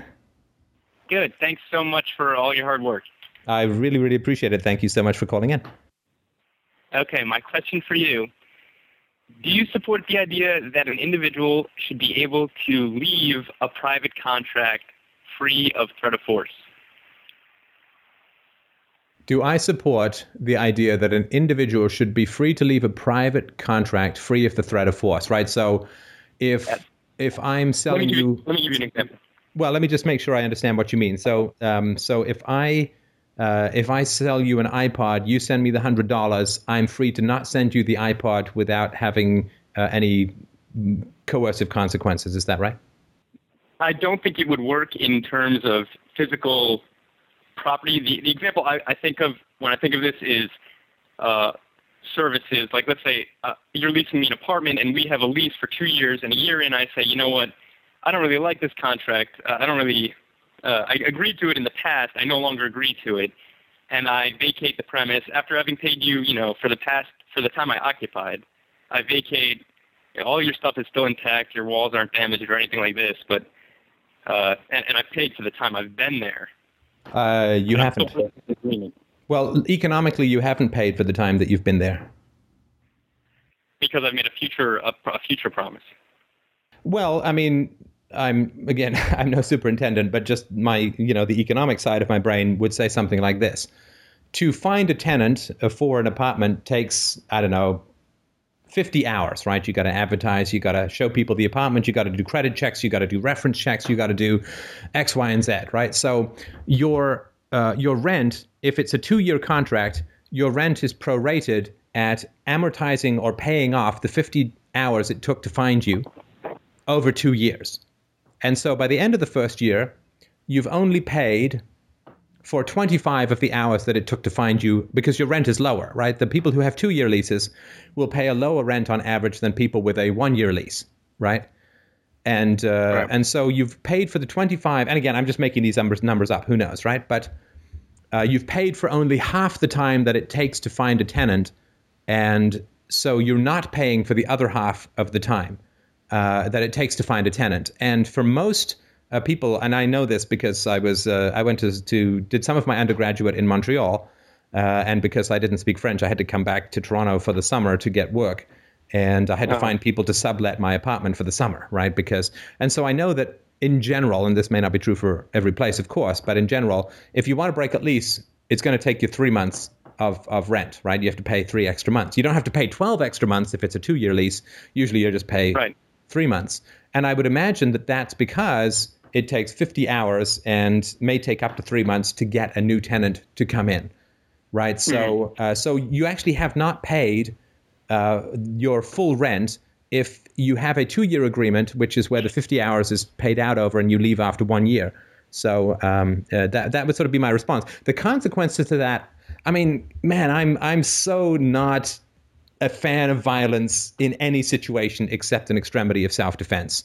Right. Um, so I don't think that people should come after you with guns. Uh, uh, you know, I, I think that's a terrible, a terrible answer to uh, to the situation. I do think that um, uh, I, th- I think that if you if you basically skip out on a contract you've signed, uh, I mean, the first thing that, that I think you should do is sit down with your superintendent and say, look, I signed a two year contract. Uh, and there should be some fine print that says, "Here's what happens if you break it." You should try and negotiate whatever you can, right? Like, can I get someone Yeah, to take over? Can I get someone to take over my contract? Um, you know, can I? Uh, uh, can I? You know, what if I find someone? You know, I, I already know someone, or if I find someone, then it's fine. And that's what I did, right? So when I would have to go back to to Toronto from Montreal uh, after my final exams in undergraduate, um, I would have spent the last month trying to find someone to take over. And sometimes I would, and sometimes I wouldn't, and then I'd have to pay or whatever, right? But um, I would try to find someone to take over, and the superintendent was fine with that, right? He's like, I just want the money, and you know, you're responsible for the damage or whatever, right? So. So I think you know, try to negotiate and so on. Uh, I, I mean, in a free society, like in a stateless society, um, superintendents would have insurance for this kind of thing, and uh, the insurance company would then um, lower your contract rating, so it would be more expensive Right, right. for you to to take out another contract. Like your rent would be higher in the future because the risk of you welching would be would be greater. So you would have some negative economic consequences. But I'm I'm really not a big fan of pulling out the uh, the old. Uh, the old gun to, to get things done. I think it's much better around sharing information about in contract of integrity or whatever. Yeah, and, and I've thrown the the idea around with people at, at Drexel that I associate with, and we've all kind of gone back and forth with it. But ultimately, we came to the conclusion. I think uh, similar to what you're saying, where there would be free market forces at work that would make um, actions like that undesirable, but without the use of actual state violence. And- Yeah, I and mean, what if, sorry some of- to interrupt, but one of the world's largest employers is eBay, right? Which a couple of years ago, last time I checked, employed well over 300,000 people, made their primary living through eBay. eBay is an international organization with no laws fundamentally. I mean, it's it's it's close to a, a, a, a laboratory of anarchy in many ways, although I mean it doesn't have a lot of other things that it should. What it, I mean, there is no court that you can take people to in general. I, I, I- maybe it happens sometimes, but what happens is your reputation suffers if you if you welch on people, right? So, um, uh, and that is a very powerful thing. I mean, it's a very, very powerful thing uh, in uh, uh, in eBay. And uh, this, uh, I ordered a, a camera, um, and it came, and it was fine. But then I was trying to plug the USB port in, and it, it snapped off. I mean, the USB receptacle snapped off, and so it's sort of rolling around on the inside. I tried to sort of fish it out and glue it so I could use it and so on, but it just all got worse and worse, right? And so I tried to call the guy. I tried to email the guy because it was within seven days where he said he offered a refund, but he never got back to me. So I just I just nuked him on the rating section, and uh, I guess other people had the same experience, and he was gone within a week. Now, I didn't get my money back or whatever, right? But it's you know uh, that's that's just part of the risk. So I mean, of doing business that way rather than going to Best Buy or whatever, right? So. Uh, most times it works. Occasionally it doesn't. Overall, I think it's still a net positive. But um, uh, there's an example of sometimes very expensive contracts being put into place with no coercive enforcement whatsoever. Okay, and then just a real quick follow-up. Um, I, I would ask, th- there's probably a, a ton of areas where that reputation system, rating system can be used to um, avoid undesirable consequences. Where, what circumstances do you think violence might be necessary, though not preferable, but necessary? Now, do you mean personal violence or an institutionalized violence? Um, uh, people acting on behalf of other people. I, I don't necessarily mean state violence. I just mean Like a know, DRO, a defense Or- DRO, or something like that? Yeah, DRO. Right. Well, um, I think I think I think we would find that it would very quickly be almost non-existent. Uh, and the reason that I say that is that in the absence of a state, people are very wary about arming groups, right? I mean, they just are. Because I mean, Right. what's the biggest objection when everybody says to you, "We don't need a state"? They say, uh, "Well, who's going to provide national defense?" Well, we'll have a defense DRO. Well, they'll just take you over and become a state, right? And it's like, well, Right, right. but everyone's aware of that as a risk, and so people will work like crazy to to make sure that doesn't happen, right? And I, you know, in the I don't know if you've read Practical Anarchy, it's this free book I got on my website, freedomainradio.com forward slash free. But uh, you know, I, I give you know 50 different ways that this can be prevented by rational people who are aware of the risk. So I think no DRO is going to want to, if it's at all avoidable, they're not going to want to put a gun into an employee's hands not not because they're afraid that employee is going to take over the, the country or whatever in particular, but Right. in particular because if something goes wrong, it's really expensive and and time consuming and and ugly and so on, right? I mean, if you're let's say you're a security guard DRO and you give all of your security guards Uzis, right? And the guy hears something and blows someone away and it turns out Yeah. somebody just forgot their keys in the office building he was protecting or whatever, right? And you've got splattered employee, right? You have incredibly negative publicity. You have a very expensive lawsuit against you, right? You have, I mean, it's a disaster six different ways from Sunday, right? And and so, I I really think that force is going to be such a last resort if if there's no other possible solution. And I have no, I don't believe there's any limitation on the inventiveness uh, of and creativity of, of human beings. So I think there's going to be so many different ways that people are going to try and make sure things are secured. Right. I mean, a, a- silly example is uh, uh, a, uh, a a computer that's you know self-destructs if it's not in the building. Right. So if you steal it, it just doesn't work. So what you want to do is prevention rather than cure. And violence is always a cure. Right. Violence is never prevention. It's always a cure. Um, and so I think that people are going to work on prevention because that's predictable. Uh, it is not subject to the same kind of disastrous, You know, like how about a voice-activated iPod, right? So that if uh, if it's not your voice, no one can use it, or your wife's voice, or whatever, right? Then there's no point stealing iPods, right? Uh, uh, so there's lots of different things that you can do to to make things um, uh, not useful to thieves. And uh, that way, you don't have to have security guards spraying bullets down darkened hallways because they're nervous or whatever, or have had one too many lattes. So I think that in, in a free society, people will do just about anything to avoid having a gun in the room, right? I mean, in the current society, I mean, everybody wants a gun in the room because it's kind of feeding frenzy of statism. But in a in a stateless society, I mean, I, I can't, you know, unless Visigoths are actually pouring over the horizon, I just I can't see why anybody would need to uh, uh, have violence as a central part of their business plan. All right. Okay. Thank you very much. Oh, you're very welcome. Those are great, great questions. Thank you. Next. I'm going to do my Cashville clunker speech if, if okay. people don't call in. So no, no, no, no, no. Don't, don't, don't, don't. don't do that. don't go there. Um, yeah, I just wanted to bring up a uh, a point about um, you know what you were just discussing. It's amazing um, social outcasting, how powerful that is. Oh, absolutely, absolutely. I mean, um, when uh, when uh, when certain people got mad at Freedomain Radio last year, that's what they attempted. It's funny, right? They, they, people got mad, uh, maybe partly to do with uh, uh, with uh, with my philosophical views about about the state and so on. And they kind of proved anarchism because they went for reputation, right? They went for public image. They went for all this kind of stuff, right?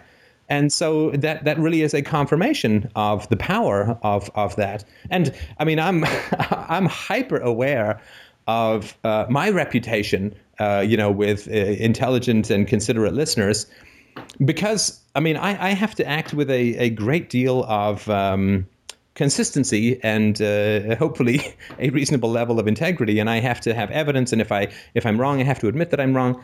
Because you know what i believe is or what i have reasoned out is so far from mainstream positions i have to have you know double extra with whipping and cherries on top levels of consistency and integrity because it's it's so far out there right? So i'm very aware of the the challenges and perils of uh, of reputation and uh, you know succeed uh, hopefully more often than I don't in terms of achieving those things. But uh, I think that that kind of stuff is you know I'm very aware because I operate in a completely free market in that everything I give is free, and I know right. that's not a perfect definition. But yeah. the, the, more radical my views are, so to speak, the more uh, I need to um, protect and maintain uh, the reputation that I'm putting forward, so that people can have some kind of trust that I'm not just going to go nuts on the next podcast. You know, the one after that maybe, but at least not the next one. Well, we have 36 minutes left of the show, and if anybody does want to call, the number is 347 633 9636. The number is 347 633 9636. We've got four callers waiting in line right now, Stefan, and there is a gentleman on the line from area code 703. So you're on the air? Wow, our first gentleman. How are you doing? Hi, Stefan. It's Jan Helfeld. How you doing? Oh, hi, Jan. How's it going? Okay. Uh, I uh, listened to your show uh, in the earlier part and uh, just recently also. And I want to co- congratulate you for uh, doing a great show and uh, having your your heart in the right place, helping other people, applying philosophic wisdom to practical everyday problems. I think it's a, a great endeavor. It's dear to my heart. Well, thank you. And just for those who don't know, Jan uh, uh, does, does these truly spectacular uh, interviews with uh, public figures, uh, bringing Socratic reasoning to their often lower intestine map of the London subway system, twists and, and turns in their own thinking. Uh, Jan Helfeld, H E L D F E L D. Did I get that right? it's H E L F E L D. Ah, one extra. J A N. And the last name is H E L F E L D. Yeah, highly recommended if you get a chance to watch his interviews. Uh, if that doesn't have you squirming in your seat, then you might want to check whether your spine is still attached. They're they're just fantastic. So, and and we we had a chat, uh, I guess, a couple of weeks ago as well. Right. Uh, I want to also congratulate you for uh, trying to crack the most important ethical nut and um, I think that which is to make a logical, reality-based uh, ethical system, uh, starting from uh, ethical, self-evident premises to deriving proper principles. I haven't read your book. I tried to uh, to download it for free, but I wasn't successful. So I'll try again. Yeah, I'm sorry. I've also just moved it. Uh, anyway, but I did read your introduction, and uh, I do agree with. Uh, again, I think your heart is in the right place. Uh, the human beings who have made contributions in this area have been the greatest benefactors uh, of the of the world, and uh, anybody who can make a contribution in this in this area is doing a great thing. Uh, thanks. I, I just wanted to mention uh, you you can try re- downloading the uh, the audiobook in particular. I had to move it, so it was a bit AWOL for a little while, but uh, it's it's I just put it back up this morning at freedomainradio.com forward slash free. Yeah, I mean, I hope so. I think the theory has held up pretty well. Um, certainly I've had some criticism, which is obviously fair and, and useful and good. And I just put out another video explaining some of the concepts that hopefully respond to some of the critics.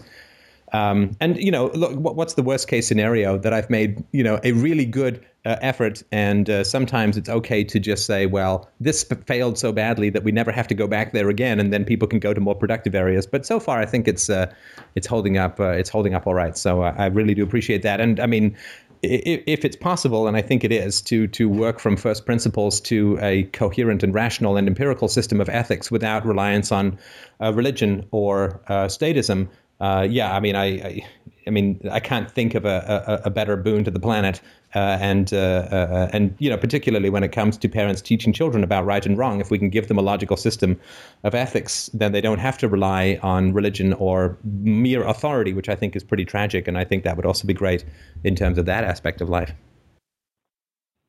I I agree uh, that um, it's um, greatly needed the, so those are my uh, congratulatory remarks. Uh, I also uh, wanted to thank you on the air for the interview that you did with me, and I read some of the comments. Uh, I, I noticed that um, uh, there was a good number of people that would like to see a, a debate, and um, I'm up for it if if you want to do it. My only a problem with it is that in the past uh, I've debated issues and and it's affected my relationship with the person adversely. Oh. Uh, I, I I I don't think that would happen in this case, so I'm willing to do it. But I always uh, somewhat uh, concerned that that uh, my willingness to debate uh, would end up um, making my relationship with the person uh, worse than, than as opposed to better. So that's something that you might want to think about if you want to do it. I also noticed that uh, a lot of people criticize me for my monotone, less than enthusiastic voice and delivery. Which I wait. You're not allowed I, to laugh. I, I, they've told you on YouTube that you're not allowed to laugh. So no, YouTube can yeah, be well, very harsh. Trust me. I, I, get I get everything from uh, well, I won't well, even get into some of the insults that I get on YouTube, but yeah, YouTube people can uh, so, can be a little bit high on the caffeine at times. If if we have a debate and and I I get uh, shrill or shrill, yeah, shrieky, that's my then uh, you know you just have to know that I'm just trying to uh, accommodate and satisfy the listeners. no, I appreciate that. If on the other hand, if on the other hand I'm very low keyed and monotone and then you'll you'll I'm just trying to be considerate and and uh, get along with you. no, I appreciate I that. I, I got the best of both worlds. Right. Can we make this a live debate, by the way? Uh, I would be more than happy to have this as a live debate with, with questions if uh, if listeners would be uh, would be interested. I mean, that's what uh, I had a a very extended and exciting debate with um, Michael Badnarik, the 04 Libertarian presidential candidate, recently in I Philly. That they were all very uh, disappointed with his uh, participation. Uh, yeah, that, well, I mean, there certainly were some people Mostly, who felt that at least most of the comments that I saw, they they they seemed to think that he was totally disengaged. And uh, anyway, uh, if you want to do that, um, uh, I noticed also that the people like my suggestion of uh, the kind of debate format that I propose. I would uh, send you the debate format and see if it's agreeable to you or not, and you want to make some modifications or it's uh, it meets your your standards. Oh, And, I'm sure uh, they would be perfectly fine. I mean, uh, but yeah, send them in. I Oh, would no, be you happy have to a, uh, it should be as I think one of your principles based on mutual consent. Uh, so uh, we would, I'd send it to you, and you know, I think we would reach some kind of agreement on how it should be, and uh, so uh, I guess that's uh, mostly what I wanted to say. So. Uh, I, I do get more excited and interested in intellectual questions. Um, I started to watch on your uh, website uh, a subject that interests me, of course, which is uh, ethics. I saw the. Uh, I started listening to the uh, discussion you had with the. I forgot his name. Omni Universe. This is what. Oh yeah, Ex Omniverse. Ex omnivores. Anyway, um, I think uh, I can answer some of the questions that, that he was trying to answer for you uh, from the objectivist perspective uh, a little bit better. Fantastic. And I I enjoy his uh, his website. I think it's good. He's on the right track.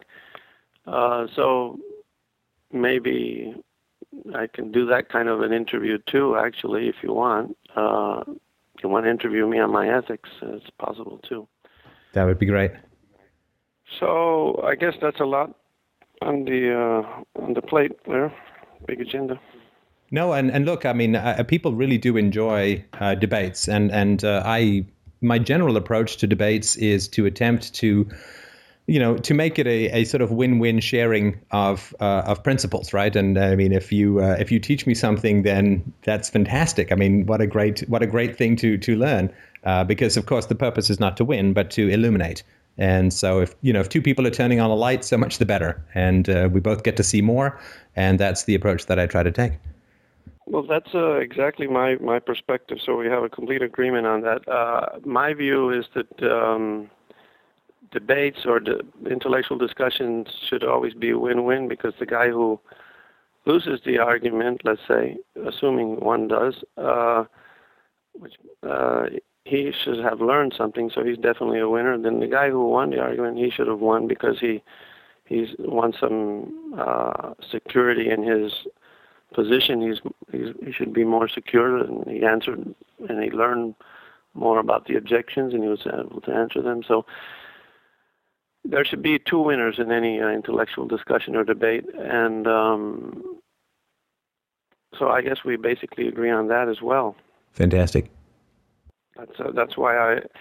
On the other hand, you contrast that with uh, fistfights, for example. There's usually uh, uh, two losers because even the guy who wins always scratches his knuckles right, right. That's a good point. and suffers some pain. So you want to try to avoid the uh, fistfights or the uh, physical confrontations and try to uh, pursue the intellectual ones. That's my uh, policy. Uh, so we're not going to see a video with you uh, having a smackdown with Nancy Pelosi anytime soon. Good to know. So Good to know. Well, yeah, no, please do uh, do send me, uh, um, you know, the format, whatever format you like. Um, I think it would be great, and uh, I would certainly, uh, if you have a webcam or something like that, we can do a side by side video thing.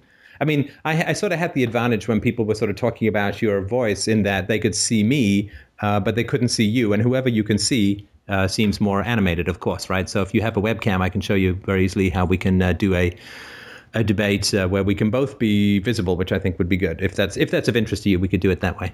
Yeah, we we we could try to uh, solve that the technical problem. I I have some kind of a camera there on my uh, computer that my wife uses. Uh, so, except that its image is really horrible. Uh, but it's okay. It's still better than nothing, Not- I think, when it comes to uh, Not, to having some not visuals. very. Uh, it's kind of distorted, but anyway, Right, right. it's not certainly not TV quality. Anyway. Well, that's all right. we um, can uh, we can give we it can a shot. do that. Uh, Yeah. It's a possible thing to do. Right.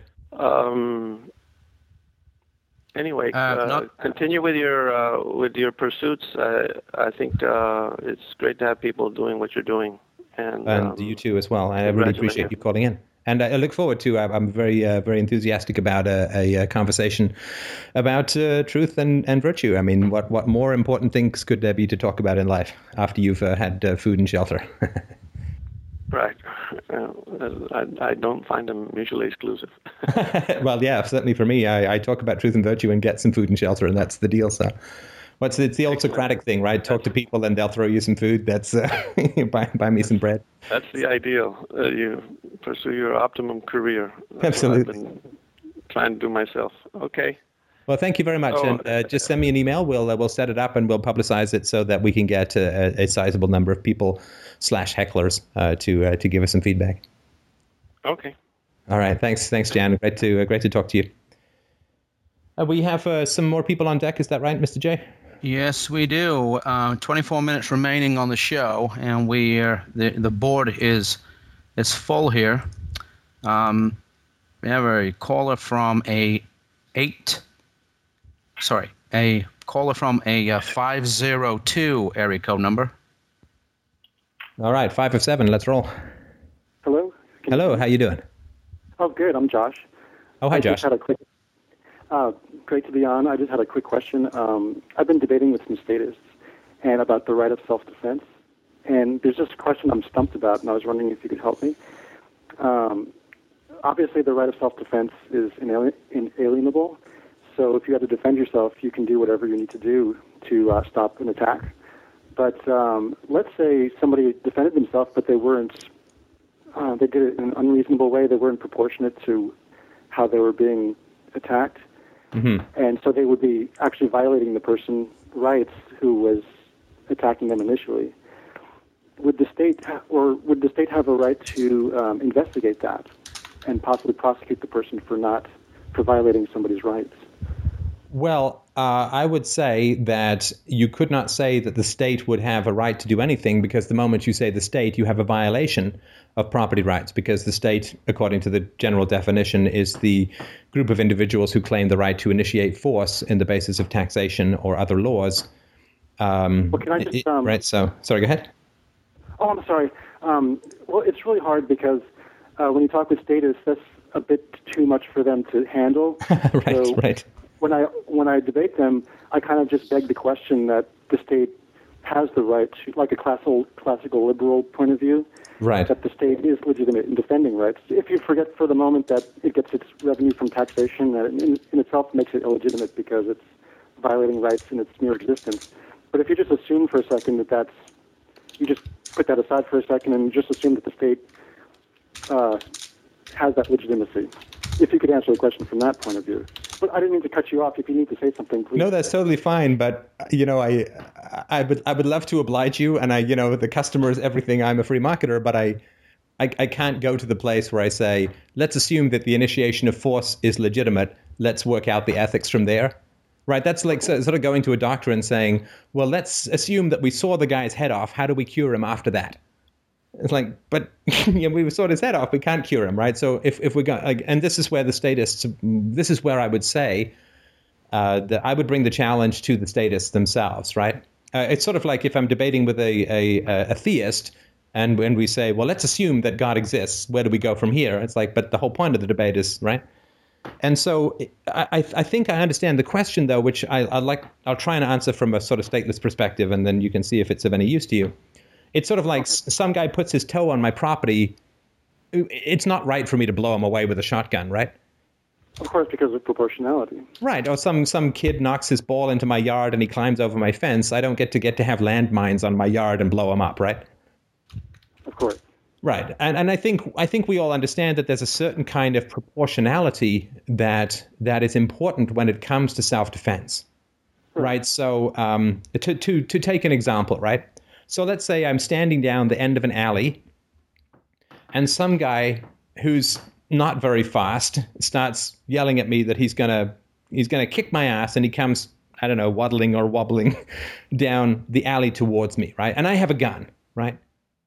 Uh-huh. Now let's say that I could climb over the wall and get away from him right? Because he's overweight or something like that right? And and and but and and I think we'd all assume that that would be a better thing to do than for me to pull out my trusty magnum and blow a hole in him right Right. Right. So even though the guy's threatening me and he's coming at me and so on, I, th- I think we can all understand that it's not really the right thing to do to blow him away if you can get away, right? Of course. And uh, you know, if a guy pulls out a knife, I'm not allowed to call in an airstrike, right? I mean, there's so there is a degree of proportionality that I think is I think is important.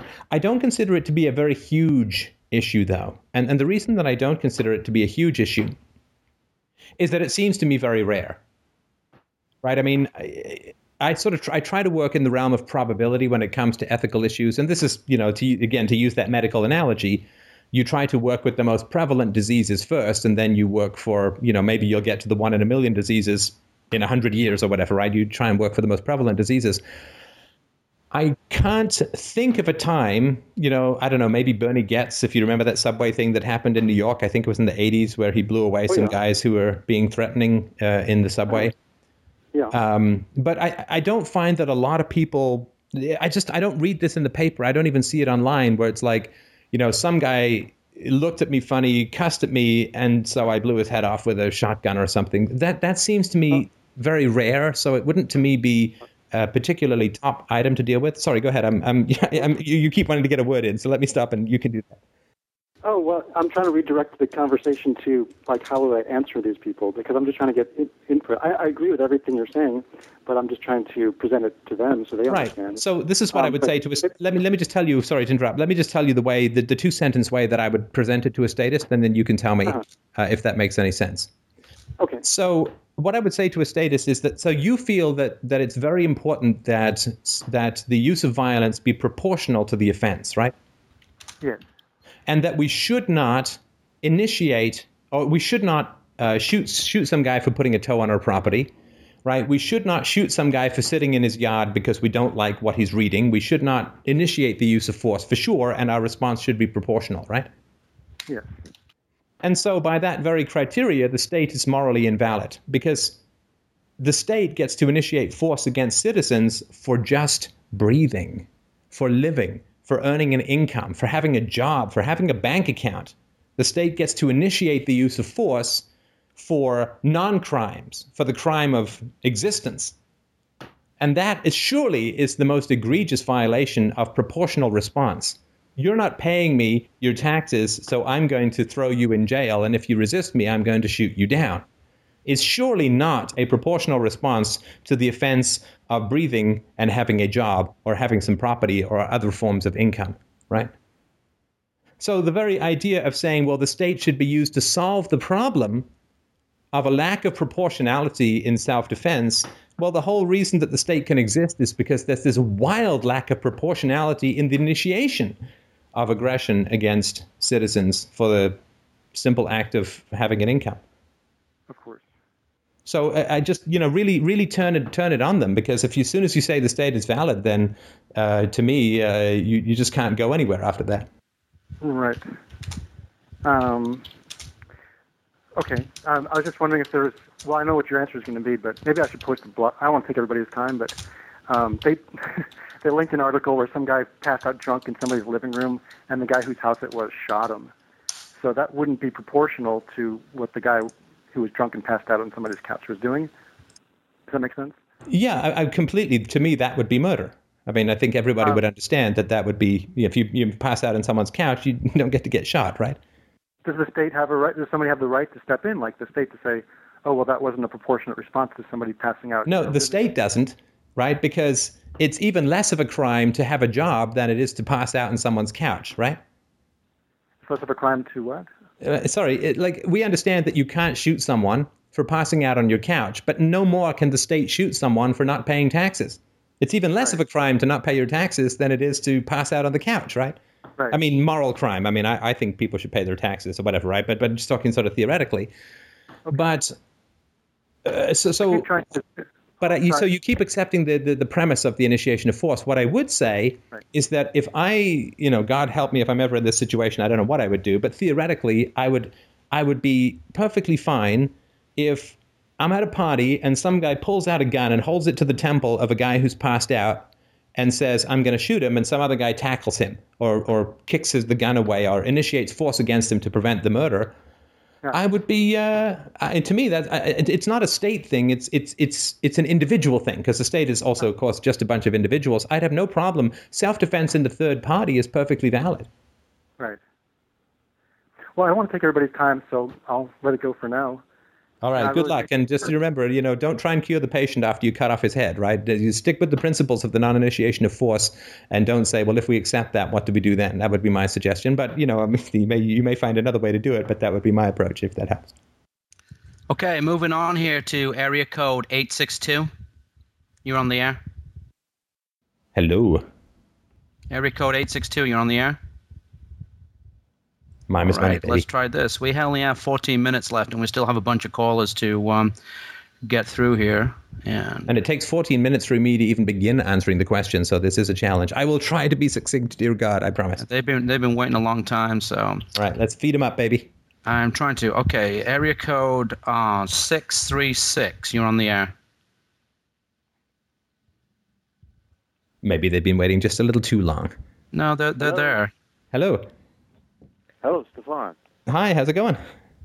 Oh, just wonderful, just wonderful. Uh, my name is Troy. I'm calling from Missouri, and I just want to say how enriching it is to actually find your website. I've downloaded so many podcasts. I've lost count now, and I've just I'm just absorbing it like a sponge. It's been just a breath of fresh air to Thank you. hear your thoughts on so many things, and um, in particular, when I first uh, I was started listening, I was a Christian, and I found I've actually avoided uh, your religious topics for fear of because you were the the goblin atheist, you know.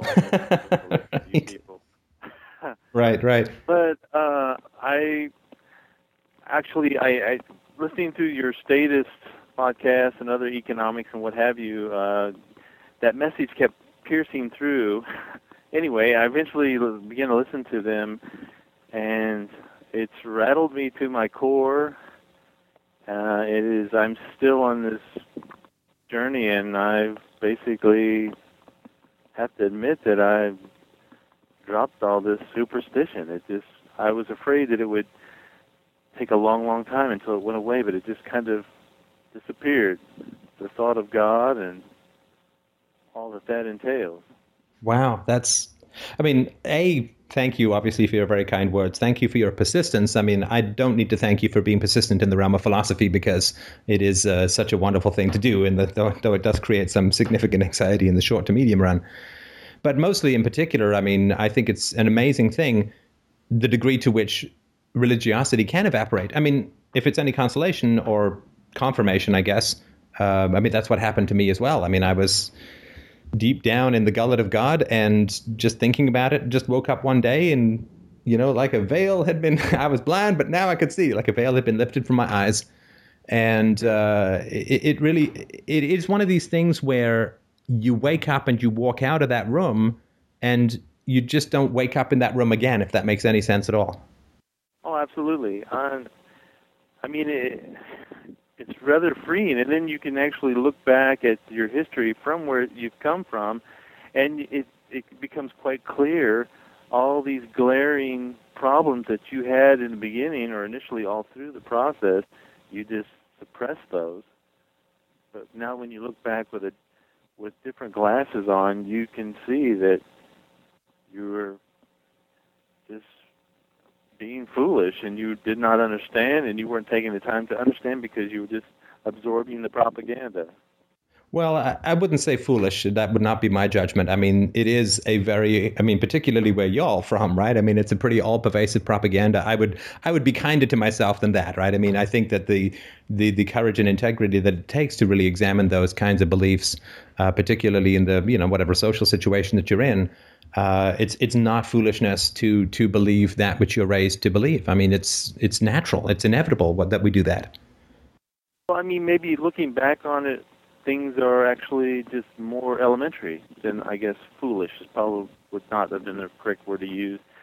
Uh, and still, I have obstacles, uh, social obstacles that uh, with family that I know are going to rear their ugly head, and I will Right. be dealing with those uh, as best I can. But I've just uh, and uh, speaking of family, I have uh, you know cousins and uncles and all that, and these people are constantly emailing each other back and forth. Half of them hated Bush and half hate Obama. And listening to you, I once was a, just awash in that nonsense, and now I'm able to look outside of it and see the what a colossal waste of time that process is of bickering back and forth over these issues and knowing the violence, the gun in the room is what you would say over and over again. That they, the, the government has the gun and they're pointing it at all of us, and we're all sitting here fighting amongst each other. Right, right. For me, yeah. Infighting among the slaves makes owning the slaves very cheap, right? Yes, exactly. There's a great description uh, John Irving has in a novel, I think it's called The Lily of the Valley or The Water of the Lilies or something, where he talks about a priest who loses his faith. And he said, You know, my faith, my belief in God was like a stick insect, and it was climbing a tiled like a, a tiled bathroom like a, the side of a shower or something and every it was such effort to, to and then then it rained or the shower hit and i just was it just washed all the way down and uh, you know there, there is a huge amount of strain in maintaining religious beliefs, right? In the in the absence of evidence, or in the opposition of evidence, in the prevalence of immorality in the world, and in, in the, the, growing uh, perceptiveness of science and, and reason, it's it's a really it takes a lot of effort, and and when you sort of wake up and walk out of that, I certainly felt just a ah, you know I, I don't have to keep these 1,200 mental plates spinning in my mind anymore. I can just let them fall, and that doesn't have to be my uh, compulsive hobby, so to speak. Well, um, not, have, have, not having to be burdened with everyone trying to interpret what they think God is thinks or says or whatever. It's it's it's it's, it's freedom and it's wonderful, and uh, I can't thank you enough. Well, thank you. Uh, that's a fantastic story, and uh, you know, feel free to uh, keep keep us updated if you want to drop past the board and let us know more. I, I, think it's completely magnificent, and and a million a million fold congratulations to you on that breakthrough. I think it's just just fantastic, and thank you so much for calling in. I want to wish you uh, continued uh, your health, and that you have many many more years of podcasts because I've got a, a son who's going to be three years old and and you're going to be helping me teach him and I just want to thank you. Well, that's wonderful. I really do appreciate that. That uh, is is a beautiful thing to hear, and it's I think how wonderful it's going to be for him to grow up in a in a more rational and, and scientific and and empirical uh, approach to life, without having to you know throw out ethics and goodness and virtue and love and all that stuff, which sometimes materialism seems to do. So I just want to sort of, and I hate to rush this, but can I just uh, nip on to the next caller just so we can get? I don't want people to have waited for two hours and not get a chance to to talk. So thank you so much. I really appreciate that and uh, all, all, my best. Okay, we have an area a caller from area code seven zero six. You are on the air. I assume that's me. Yes, it is. Hello. Hello. Yes, go uh, ahead. Hello, Steph. This is Riley. How are you doing? Oh, hi, Riley. How's it going? You look beautiful on video. I'm so excited to see you here. Okay, have you seen the moon landing? This is the Mars landing impersonation. Beep. Oh, Houston, we have a freckle. Beep. Awesome. This is Isn't awesome. It? uh, Oh my gosh! Please, no, that's scary. Really. I know it's eerie. You might, you, you might need to see a doctor about that one. That's right. This is where podcasts come there. from. Right. And that uh, that uh, beautiful view of your daughter, I love that. That was awesome. That's not oh, thanks. quite so yeah, nice. she's a she's a gem. The uh, this after that last converse, uh, conversation with you that you had, that was such a nice conversation. I, I got a lot of respect for that gentleman. How nice of him to share that with us. But I feel bad going Neanderthal with you for just a minute. I was driving through Atlanta. I'll do this real fast, even though I want to ventilate like crazy. I'm driving through Atlanta with my son and a friend, and we're in the slow lane, and it drops down to 50, and I get nailed for a 77, 76 mile per hour speeding, and I'm like the slow guy in the crowd. And immediately I wanted to take this, I want to go to court and raise some hell. And I think, you know, pay the $150 ticket, let it go. And I decide to do this thing, you know, and then I call and to find out how much the ticket would be, and it's nearly a thousand dollars, which is a month of my life. That's nearly it's a not a thousand dollars for uh, what twenty six over the over the speed limit nine hundred and sixty dollars because it was at a oh. construction place and uh, you know double double here double there and You know, it hurts me, which is going to cut into you too, because it's time for Oh. me to send more donations. You know, and Well, now and, you should uh, fight it. No, I'm kidding. Yeah, oh, and look, I- I'm so sorry. That is that is a deep and and that's a horrifying shock. I mean, you, the blood just drains from you with that. That's just. I mean, that's just. I mean, that's out and out banditry. That's just shocking. I mean, that, it's almost like shooting the guy who would be uh, fall asleep drunk on your couch. Yeah, man. Oh man, that's just brutal. Whew. I'm so So I- sorry. I'm so sorry to hear that. That's just wretched, wretched beyond words. Right. I'm, I'm trying to figure out how to get a zen moment out of it, and you know, I keep going through my mind of all these uh, the things that I would say to a judge to try to get around the loopholes. And I mean, the, the sad part was I'm sitting here with Nash, and you know how sweet he is, and another young lady. We're going to go rafting. Everybody's in a great mood, and he immediately gets nasty with us. And so when he came back with the ticket, I just asked him nicely if he would write on that ticket that we were going the same speed limit as everybody else. And he, he immediately put his hand on his gun and said, you sign that ticket right now or I'm going to take you to jail right now. And it was, you know, people think that it's not nasty, but it immediately gets nasty if you don't, if you don't, if you don't toe the line. Oh, there's no question of that. That's why I recommend towing the line. Now, I, I, look, I, I don't know anything about this because I've never fought anything like this in, in court, but uh, I know that up here in Canada, which may be useless to you, but there is a, a group of, uh, they're called X-Copper up here. I don't know if they're anywhere in the States. And what they are is ex-policemen who uh, know the law and who know how to reduce or ameliorate or get these kinds of things talked down or you know whatever right you might want to call these guys and say look a thousand dollar ticket is shocking and you know what, what can i do and there may be something that you can do to you know to have it reduced uh, and so on right so th- there, there may be you know without having to go to court and and all of that kind of stuff there may be things that you can do uh, that will help ameliorate the this just absolutely brutal nature of this fine. Uh, and again, you know, as you say, it's it's a month of your life. Uh, it certainly would be worth a call and a consultation. I would say. I'm sure there would be certainly if there are thousand dollar tickets floating around, there will be a market for this kind of stuff. So you might want to look those guys up in the yellow pages. Uh, or wherever, right? It's just some traffic ticket uh, representatives or whatever, and uh, you might, you know, you might have some luck with that. At least, you know, if you can get it cut in half, that's a, a step in the right direction, right? Right. Is it silly to try to accomplish that? You reckon in court? You know, go and and and try to address some of the things that were going on that day instead of, uh, I don't know. I mean, that, Well, I- that it makes I'm no I'm no expert uh, on this at all, um, but the guy you know the guy you may want to talk to uh, who's got more and I mean much more knowledge about this than I do. My knowledge is pretty pitiful. Is um, uh, Marc Stevens M A R C Stevens S T E V E N S. He's uh, very big on this kind of stuff, and he can. Um, I'm sure he'd be happy to you know to tell him you're a friend of mine, and and uh, he'll give you some time uh, and give you some feedback on on the best way to approach it because he's got a lot of experience with this kind of stuff. cool. Thanks. Uh, he is at marcstevens.net. He used to be at Adventures in Legal Land, but he's at marcstevens.net now, and uh, um, I'm sure he'll uh, he'll give you some time to to help you out. Okay, the, the thing I actually came on the show about, and you may want to do this later, let me just throw it out. You referenced one time that it initially was life, liberty, and property. Mm-hmm, Yes. And any historical stuff on that would be helpful, and I'll 90 disappear. I seconds. just, when I heard that guy talking about over-the-top reactions, that's what made me think about this other thing. But I was really curious about the life, liberty, and property, and who introduced that, and what happened to it. Like, why did that? We know why it disappeared because people didn't want to lose their slaves and other properties. Uh, Yeah, people life, liberty, and property was the original draft of the speech. I, I, I think it was Jefferson's, but I'm not sure.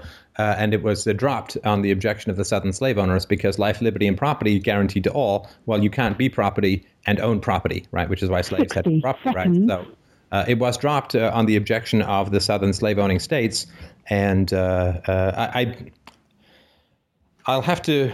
I'll do a Google on it for you. Uh, although you may have as much like doing it. I read it in a textbook many uh, many years ago, um, so I could try and dig. But if you can't find it, uh, so do do the Google. If you can't find it, or if anyone who is here listening knows, please post it on the board. Uh, and if you can't find it, I will dig uh, dig through my textbook and find uh, find the reference. Yeah, I googled it, and the Fifth Amendment came up um, instead of, you know, that.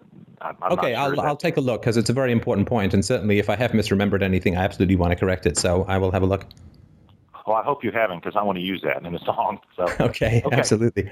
Thank, you very much, and uh, do keep us posted. And again, I mean, my real sympathies. It is a, a brutal 10 thing. seconds. And I'm afraid that's all we have time for on the show today. We have a hard cutoff time at six o'clock because it's time to bring on the dancing women with the boas. And that will be me in a different outfit. But um, uh, thank you so much for dropping by this uh, Sunday, August the 16th, 2009, at the Freedomain Radio live show. We'll be doing this every Sunday, 4 p.m. Eastern Standard Time from now until approximately the end of time or the cooling of the sun. And thank you so much, James, for setting all this up. And we will talk to you next week. Thanks. All the best, everyone. Take care.